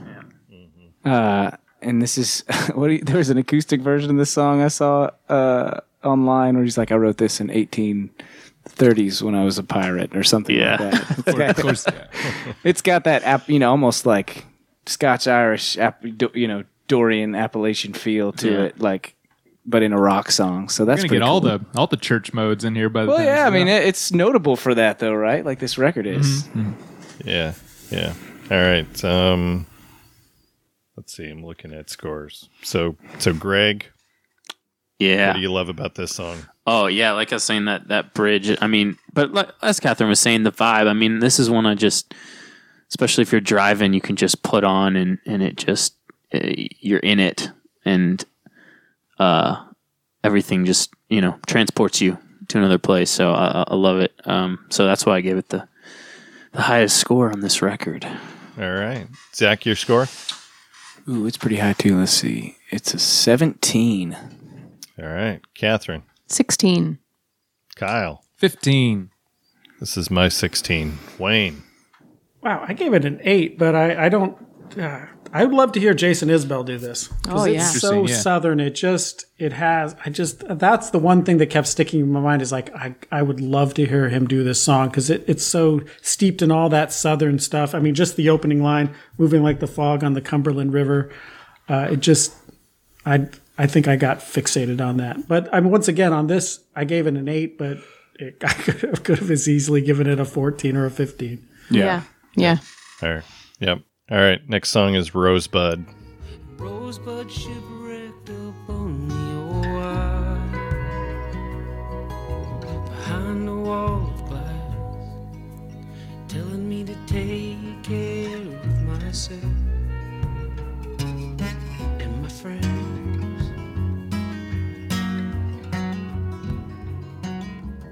shortest song on the record at just under three minutes, two minutes and 56 seconds. Um, is this about Citizen Kane? Anyone know? No, I don't think so. Actually, I think it's the name. I think it's more the name of Jerry Garcia's guitar. Oh, was that Rosebud as well? Yeah. So Okay. when I first saw the name, I was like, "Oh, this is something like Citizen Kane." But then I, I think I read somewhere that it was Jerry Garcia's guitar, and then I just assumed I was like, "Oh, okay, well, Both. because of the Grateful Dead stuff, that's got to be something." Okay. Because uh, when I pick up my guitar, this is the song that always comes, and I think about Rosebud. I mean, I don't know, maybe not. I, I think I read it. I don't know. Who knows? Yeah. All right. That that would make more sense with if it's Rosebud shipwrecked up on the Ohio behind a wall of glass. Behind a wall of glass, right? Like you, like a Yeah. That that that doesn't make any sense with a sled. right, Mm-hmm. right. Yeah. Overall, let's see. We didn't really dig this song other than Zach. You had the highest score out of all of us. on Yeah, this the- one. there's not a song. I mean, this is an unusual song for the record. Like, it's its own thing. I, I like the uh, the chorus of this one. I guess if you can call it a chorus, the refrain or whatever. I, I, I thought that was a really. It's a really cool melody, and the way the guitar follows the melody, I, I love that. What was your score on this one? Uh, this was a ten for me. Okay. Greg? Uh, four. Catherine? Five. Kyle? One. So how come this is your one? I was telling Zach about this when we were doing this. Um, when you know we we're all learning how to play guitar. I'm sure a lot of us do this, but you're trying to be a songwriter and you don't really know how to write songs. So what do you do? You pick up your guitar and you're just like trying to just sing something. And you just come up with random lyrics and it's like I don't know. I'll just uh, mm, this is uh, when I play my guitar. Uh, this is what I say. And like so this song sounds like the first song everyone tries to write at its at least as it begins and i'm like i uh-uh no if i want this i'll just go try and write songs again It, it had too much of the can't write, a s can't think of any lyrics right now. right To, yeah, exactly and Can't i write just a song uh, these days. Like, stop referencing songwriting and songwriting in song. Yeah. Yeah. Love it. All right. Uh, this is my four, Wayne. This is also my four. I do love that raw acoustic that that got that swampy sound to it, but I I always thought Citizen Kane was grossly overrated. I'd not. I'd, I'd much rather take Pulp Fiction. All right. Next song, title song, Cold Roses.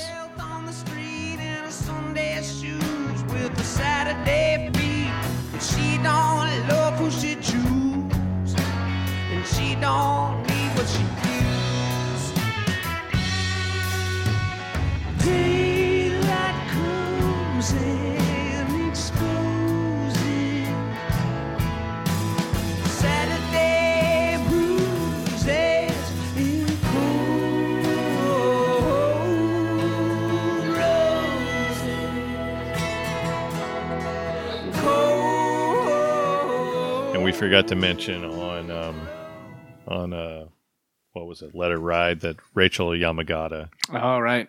is on this one. Best guitar licks on the record are on this song. Tell me I'm wrong. Yep. I was gonna say that. Okay. Yeah. I was gonna say that. So I The don't know lead if, it- guitar player feels that I don't way. know if anyone It's a- disagrees. Kyle. yeah we're definitely back to what was so great about magnolia mountain right like in Yeah. this tune they're just like oh now it's back again Oh yeah, this this is the Guitar Hero song for sure. Yeah. Yep. Um, I hate the fact that Wayne, you and I have agreed that this is our favorite song. I saw that. Yeah. All right. Yeah, it just it just cooks. Uh, I love the guitar licks. I love the harmony. So all the all the the ingredients of it being a fantastic song. So, um, all right. I already gave away your score, Wayne. Did you want to talk in, about this one? I, I love the classic rock vibe of it. Um, it's got very it's very bad company. It's got that great guitar riff that punctuates each verse section, and then uh, the way he draws out cold roses. yes Um, and I love the way that he the things that he says we don't choose, we absolutely fucking choose. Who we love, what we see. Uh, he's it's just like say that's it was a great song, and but the that whole classic that classic rock vibe is just I was looking for it because as we've gone on, I mean, how many songs are we into this? 13, and they're none of them sound the same. Like none of these songs you'll be like, oh, that that sounds just like you know this song, you know, on the first album. He's it's all different, and now he just just gave us a bad company If riff. if we ever get Jason Isbell on this podcast, Wayne, the first question I'm going to ask him is, "How many times have you listened to Cold Roses?" Seriously, like some of his guitar licks, Yeah. I swear he's he's listened to this song. Yeah. Well, and this is another one that feels like so. Uh, when we were in the studio, I asked Cindy Cashdollar how it was recording this, what the experience was like, and y- you know, I, I didn't want it. I didn't want it to go like because past this song without talking about it because she did say that it was pretty like loosey goosey of a experience. You know, like I'm sure the songs were all planned out. You know, but I don't know how. I don't know how. It doesn't seem like there was much. Planning. Yeah, in the arrangements, like they knew what they were going to do, but they didn't practice it a whole lot. You know what I mean? Like it, it was uh, from what she said, it was sort of like. I mean, wh- what we think is so set in stone may have sounded pretty different between you know take to take. Um, and I just think that's so cool. Like you know, they planned it out, but you, you could tell they're all really good musicians, but it wasn't practiced to death that killed all the life out of it. So you know, so that's it's a pretty cool. It, it it adds to the vibe a lot of these songs. And she mentioned it was that way. It was just kind of like hold on to your, you know. Yeah, it was. So sometimes the magic is in take three. Yeah, Yeah. So, all right, um, Zach, what's your score on this one? Oh, it's too low. It's- there's got to be a It's mistake. too low. It's a seven. Yeah, no, that's not right. That's not right. That's not right. Okay, That's what it is. I, ch- I changed my mind. it's all good. Well, what are you gonna move? Yeah, Ben loves it when you change the scores. Yeah, no, I I hate it. I'm not gonna No. change it. I won't change it. I won't change All right, um, Greg, what's your score? I gave it a 15. Catherine, Eleven. Kyle, 10. I get everybody. Mhm. Mhm. I think we got I got everybody. All right. If I am a stranger is next.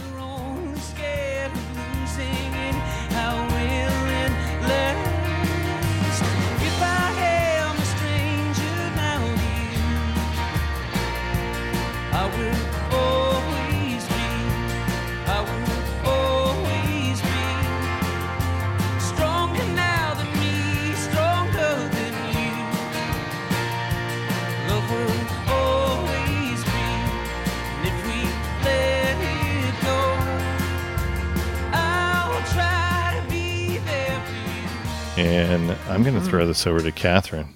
Tell me why this is one of your tops. Oh gosh. Start with somebody else. I got to think about it because there's. I got to. I Greg. got to formulate. Yeah, I put this one. I put this one at the top because I think just or th- second, but up near the top. Uh, just between. I think it's just perfectly crafted all all the way through. I mean, um, great song, but that guitar riff is is just one of the most memorable as well from this album. Yes. Um, the chorus just hits in a way that I don't know, unlike anything else on on this one. It just oh, you just can't help but another one. that just can't can't help but get that energy and feel from it. You know, when you're when you're listening. I Lyrically too. yeah, lyrically. there, yeah, there's like a cowboy, uh, the stranger to me, like just just saying that, like Yeah, a country, stranger, you know, yeah. with the combination of the riff just puts me in like it's you know, it's like John Wayne talking at that moment or something. You know, if I'm a stranger now to you, it's it's cool. Yeah. Can I go armchair producer for a moment? do it? Do it. All right. So we hear Rachel Yamagata provide some harmony vocals on a number of the songs. I always felt the chorus on this song needed some Rachel. Yeah.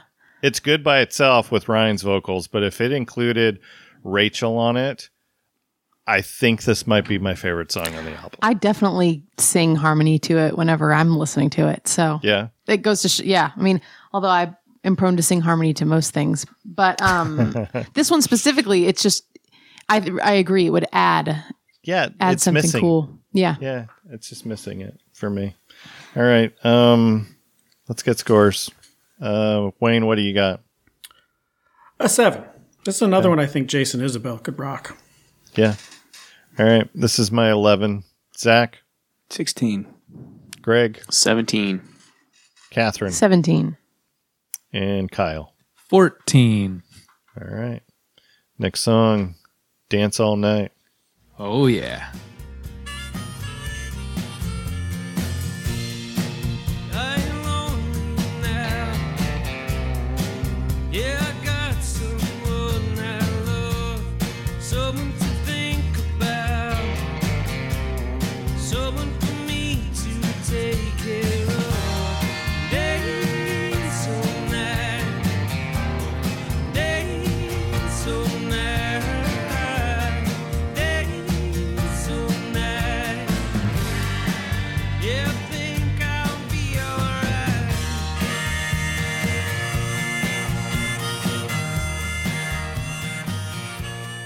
All right. Who said, oh, yeah? That'd be me. Kyle. All right. This was a- kick us, kick This us was off. a toughie. Oh, my goodness. Okay. So, uh, You really put this first? Yeah, hear me out. Hear me out. All right. If you listen to the lyrics of this song, He loves and I disco. know, I know they're simple. I know they're very simple, right? But he is super emo all over this record in a sort of exhausting Ryan Adams sort of way, and he does it beautifully. But he's been doing it this whole record. This is a song where he takes a break from that and almost seems happy right? Like there, it's just a different vibe. But also the vibe of this track, again, if he's just speaking gibberish, is just I don't know. Whenever it comes on, it's just so good. I can't help but just love this song when I hear it. So every time the song pops on, it's like I I don't know. I just really like it, Uh, and and I couldn't. I was. It was between this one and Magnolia Mountain. Which one's going to be first? And I just, I just went for it, man. I just went for it. Called it number one. I'm listening to it in my headphones because I'm like, did I really give this my 17? And, and now that I'm hearing it again, I'm like, okay, harmonica, check. It's the harmonica. love. Rachel absolutely. providing harmonies, love, check. But that follow up guitar part to the the harmonica Yep. too, it's so good. yep. Yep. But along the lines of emo, there's the creepy stalker verse where she ain't lonely now. See her shuffle across the floor like he's watching her from across in her car parked across the street. Through a telescope. Oh yeah, oh yeah. Yeah. Parabolic microphone. all right. Um, all right. So this is my 17. Kyle, what was yours again? Uh, solid eighteen, top of the list. 18. All right. Wayne. 14. All right. Zach. 11. Greg. 14 also. Catherine. 10. All right. Next song is Blossom. of the past where you're spinning so fast it's hard to see it coming and it never lasts and with nothing to judge your life by how will you know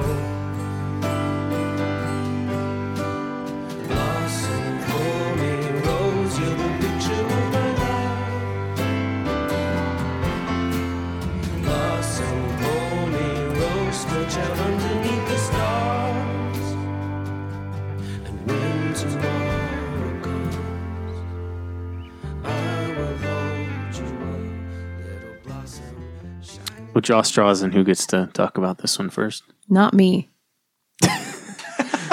this is this is the time of the album that I go. All right, I'm. You you, you just put a few of my favorites close to the end, and now since these are not my favorites, I'm kind of done listening.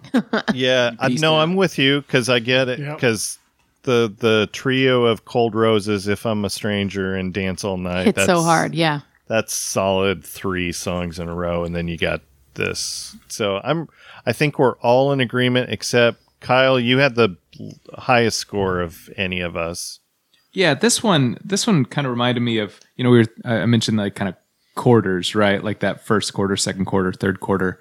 Th- this song feels like it should go back in that emo second quarter in a way. Uh, to sort of so in a because of that I I liked that batch of tunes so I kind of put it in the scoring like that. But yeah, uh, you know, tunes at the end of records are, are really tough because it takes a lot of investment to get to them. So I, I I don't know if I can say that I'm judging this song with with the best, uh, you know, with the fairest chance. But where it sits on the record, I'm just it doesn't really do anything for me, but I still think it's it's not too bad. Okay. Anyone else? No. We all just go. Let's just, let's just get our scores. All right, Catherine, what's your score? Uh, two. Kyle, Uh, I gave this one an eight. Greg, your score, Yeah, five for me. and Zach, Three. Wayne, Also a three. and this is my two. All right, second to last song, "Life Is Beautiful."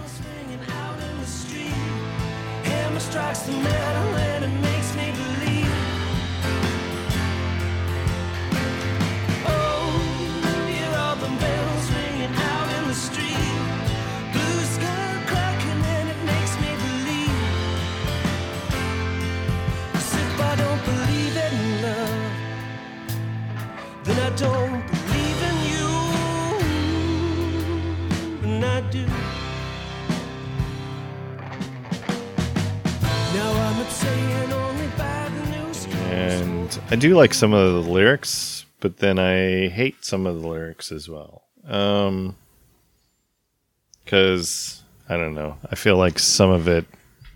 Now that we know the backstory, or not the backstory, but now that we know the New York Times story, some of it feels a little misogynistic and cliche at times. You know, the oh, don't waste it doll. You build a house, and if the house comes up, got to work on that. I don't know. It just Rubbed you the Maybe- wrong way. it did. It did. Um, I lo- like I said, I love some of the lyrics, and I don't like some of the lyrics. So, Wayne, what do you got on this one? Yeah, it's got a queen nature. There's like this epic nature, especially to that part. The hear hear all them bells ringing out in the street. Hammer strikes the metal, and it makes me believe. Like it's got this this great queen like uh, rise in it. So, like I say, musically, it felt like a second wind. I, this is where I thought he should have. He like the stages of grief, like would have just like he's overcome it, and he can go on from here. This is where it could have ended. Yeah, this tune is sort of in. Uh, it's like the last attempt at trying to do something in that Magnolia Mountain Cold Roses kind of vibe. There's a little bit of that same guitar approach. I do love that, like the line you were talking about, hitting the hitting the bell on the ride all through that. Like really, really works well with the tune. So I don't know. There's some there's some redeeming qualities in the in the in the music to this tune uh, for sure. The chorus is is great lyrically. It the way it evolves throughout the song, and yeah, Yeah, I really like the chorus. definitely a good chorus for this one. We weren't sure if this is Bumped it true, but our points. vinyl uh, liner notes said that Ryan Adams plays all instruments on this track. Yeah, But- that's right. Um, Okay. So listening to it, it's kind of a unique, unique place or a unique song in the record in that, in that Yeah. sense. Yeah. Okay. Um, Wayne, what's your score? Sixteen. Okay, this is my seven. Zach, uh, this one was a two.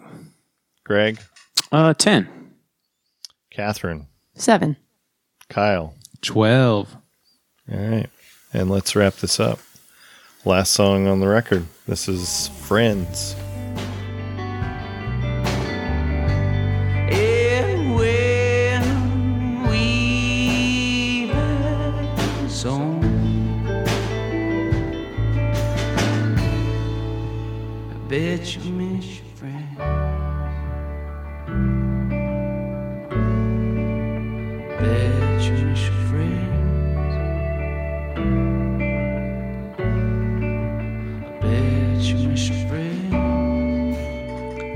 This as an album closer, but I'm looking at scores and I I don't think that it resonated with all of us. Um, and I think that I just ran out of high numbers, Yeah.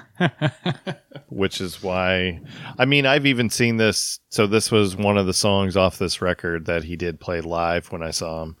Um, so there's there's a live performance of or acoustic performance of him doing this on that uh, Carnegie Hall.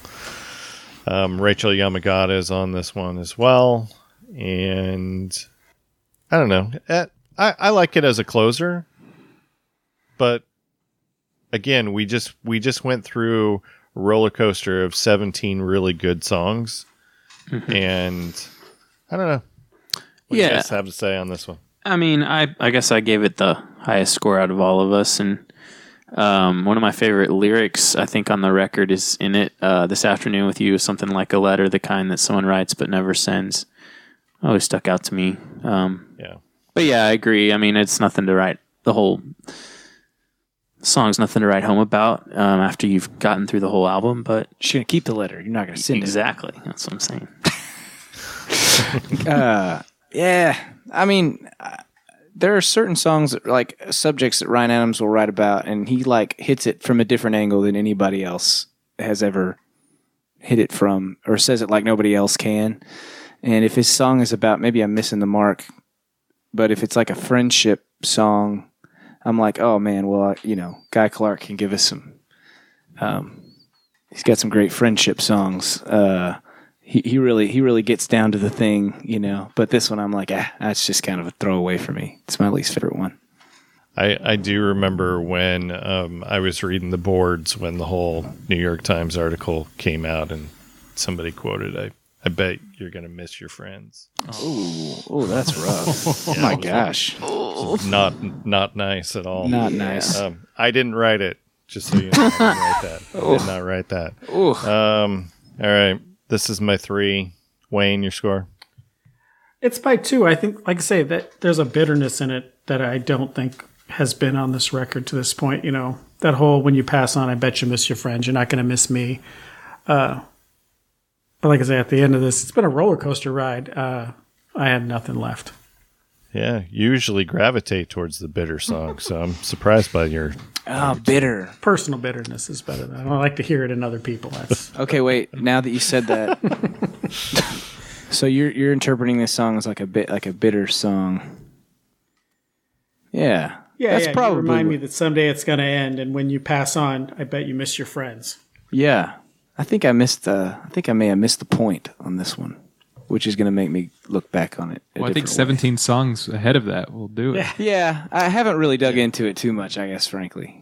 That's that's actually what I was curious about with with this. Is so interesting with the last tracks. Like, I think for us, we when we try to build a track listing, we're not thinking, all right, let's get one. All right, we got one. Now let's get two. It's more like you have maybe one, a bunch that are not one, one that's definitely the last one. You know, like you, you think that way. This doesn't feel like it was supposed to be the last song to me. It just feels like it was tacked Almost like bonus track, maybe. Yeah, like I think a good record should have a really good last song. And It doesn't need mean that it needs to be anthemic or anything like that. It just needs to it needs to cap uh, what you Bookend it, Yeah, it yeah. needs to be a good bookend. And and yeah, in a way, it's somehow in my head. I until I really dug into this record, Cold Roses finished this record to me, or something like that. Dance all night. Yeah, well, yeah. Dance all night is just on repeat, you know, in my head. So, but I don't know. So it, it just kind of sticks out in that sort of way in the in the in the sequencing. It's sort of where is this? It should just be somewhere in the in the middle of the record, I suppose, not the end. Yeah, and I think most artists are not going, okay, well, um, this is going to be my 18. We got to finish with an 18. right. No. Yeah. Yeah. So, yeah. I have to tell y'all a funny story about something that happened regarding the rating before we finish. that so this is kind of our fault, and we talked about how this album is so long. Um, so we picked an album that was 18 songs long, and so when I started ranking it, I first of all started doing it wrong. So I put my first as number one instead of 18. But so I go and I'm like, okay, this is my one, this is two, three, four, five, and I get to six. And then I'm like, oh no, uh, there's too many songs in this middle category that I'm like, I don't know what I'm going to do. So then, and I'm the, I was the first one out of our band to start ranking them. So then I just started putting sixes for all the ones that were going to be in that middle category. You did not. And, That's awesome. and so then, well, the story. Well, I know I didn't So- know that part of it. I so know what happens next. So I'm like, all the ones that are in the middle, I'm just going to put as a six, and then I'm going to, you know, go back and. But then somebody called me or something, and I stopped. So I have a one through six, and then I have like six that are labeled six.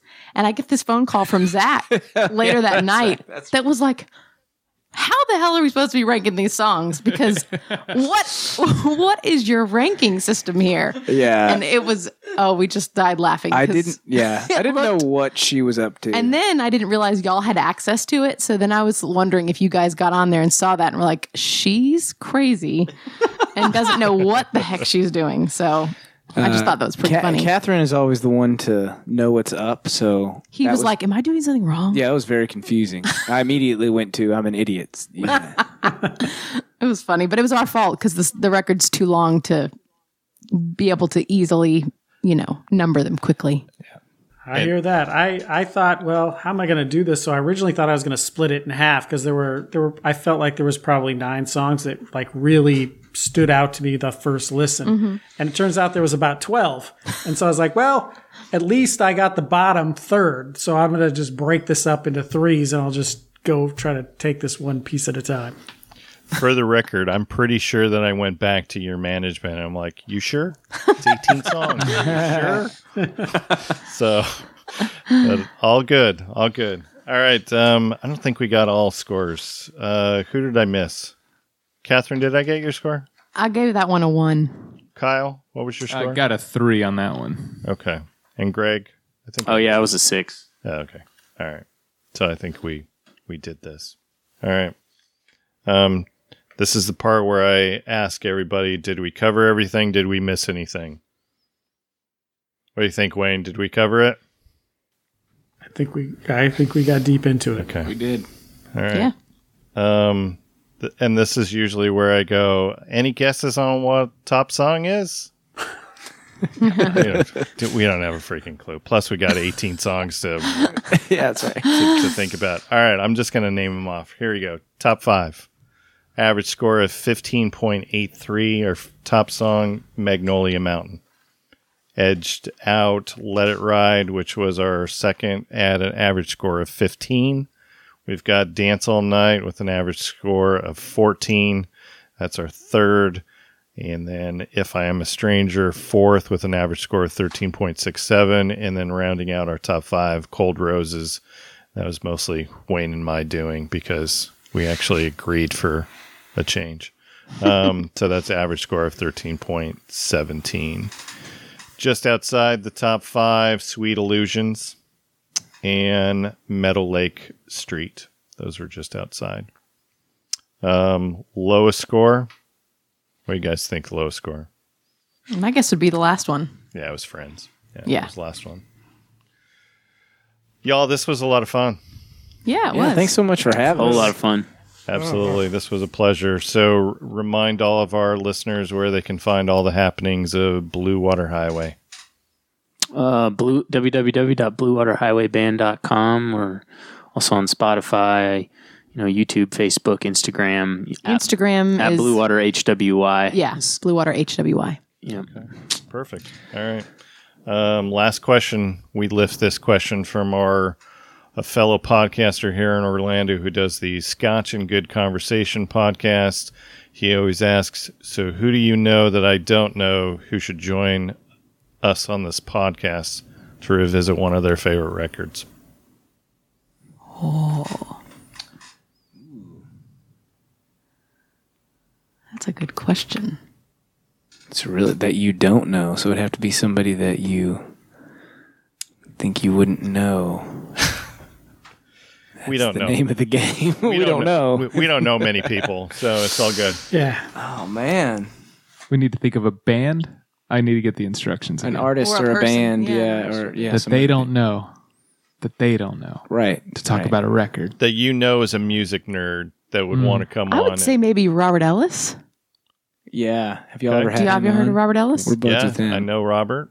Well, I don't know Robert personally, but I know You know his stuff? Know, know his Okay. stuff. I feel like he'd enjoy diving into. Oh yeah, he'd be a good guy to talk to. Okay, cool.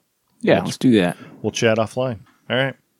As a reminder, you can find all of our old episodes by going to recordsrevisitedpodcast.com. Of course, we're on the socials. I'm on the Facebook page for Records Revisited Podcast or on Twitter at Podcast Records. Wayne, you're on the Instagram. Where can they find you there?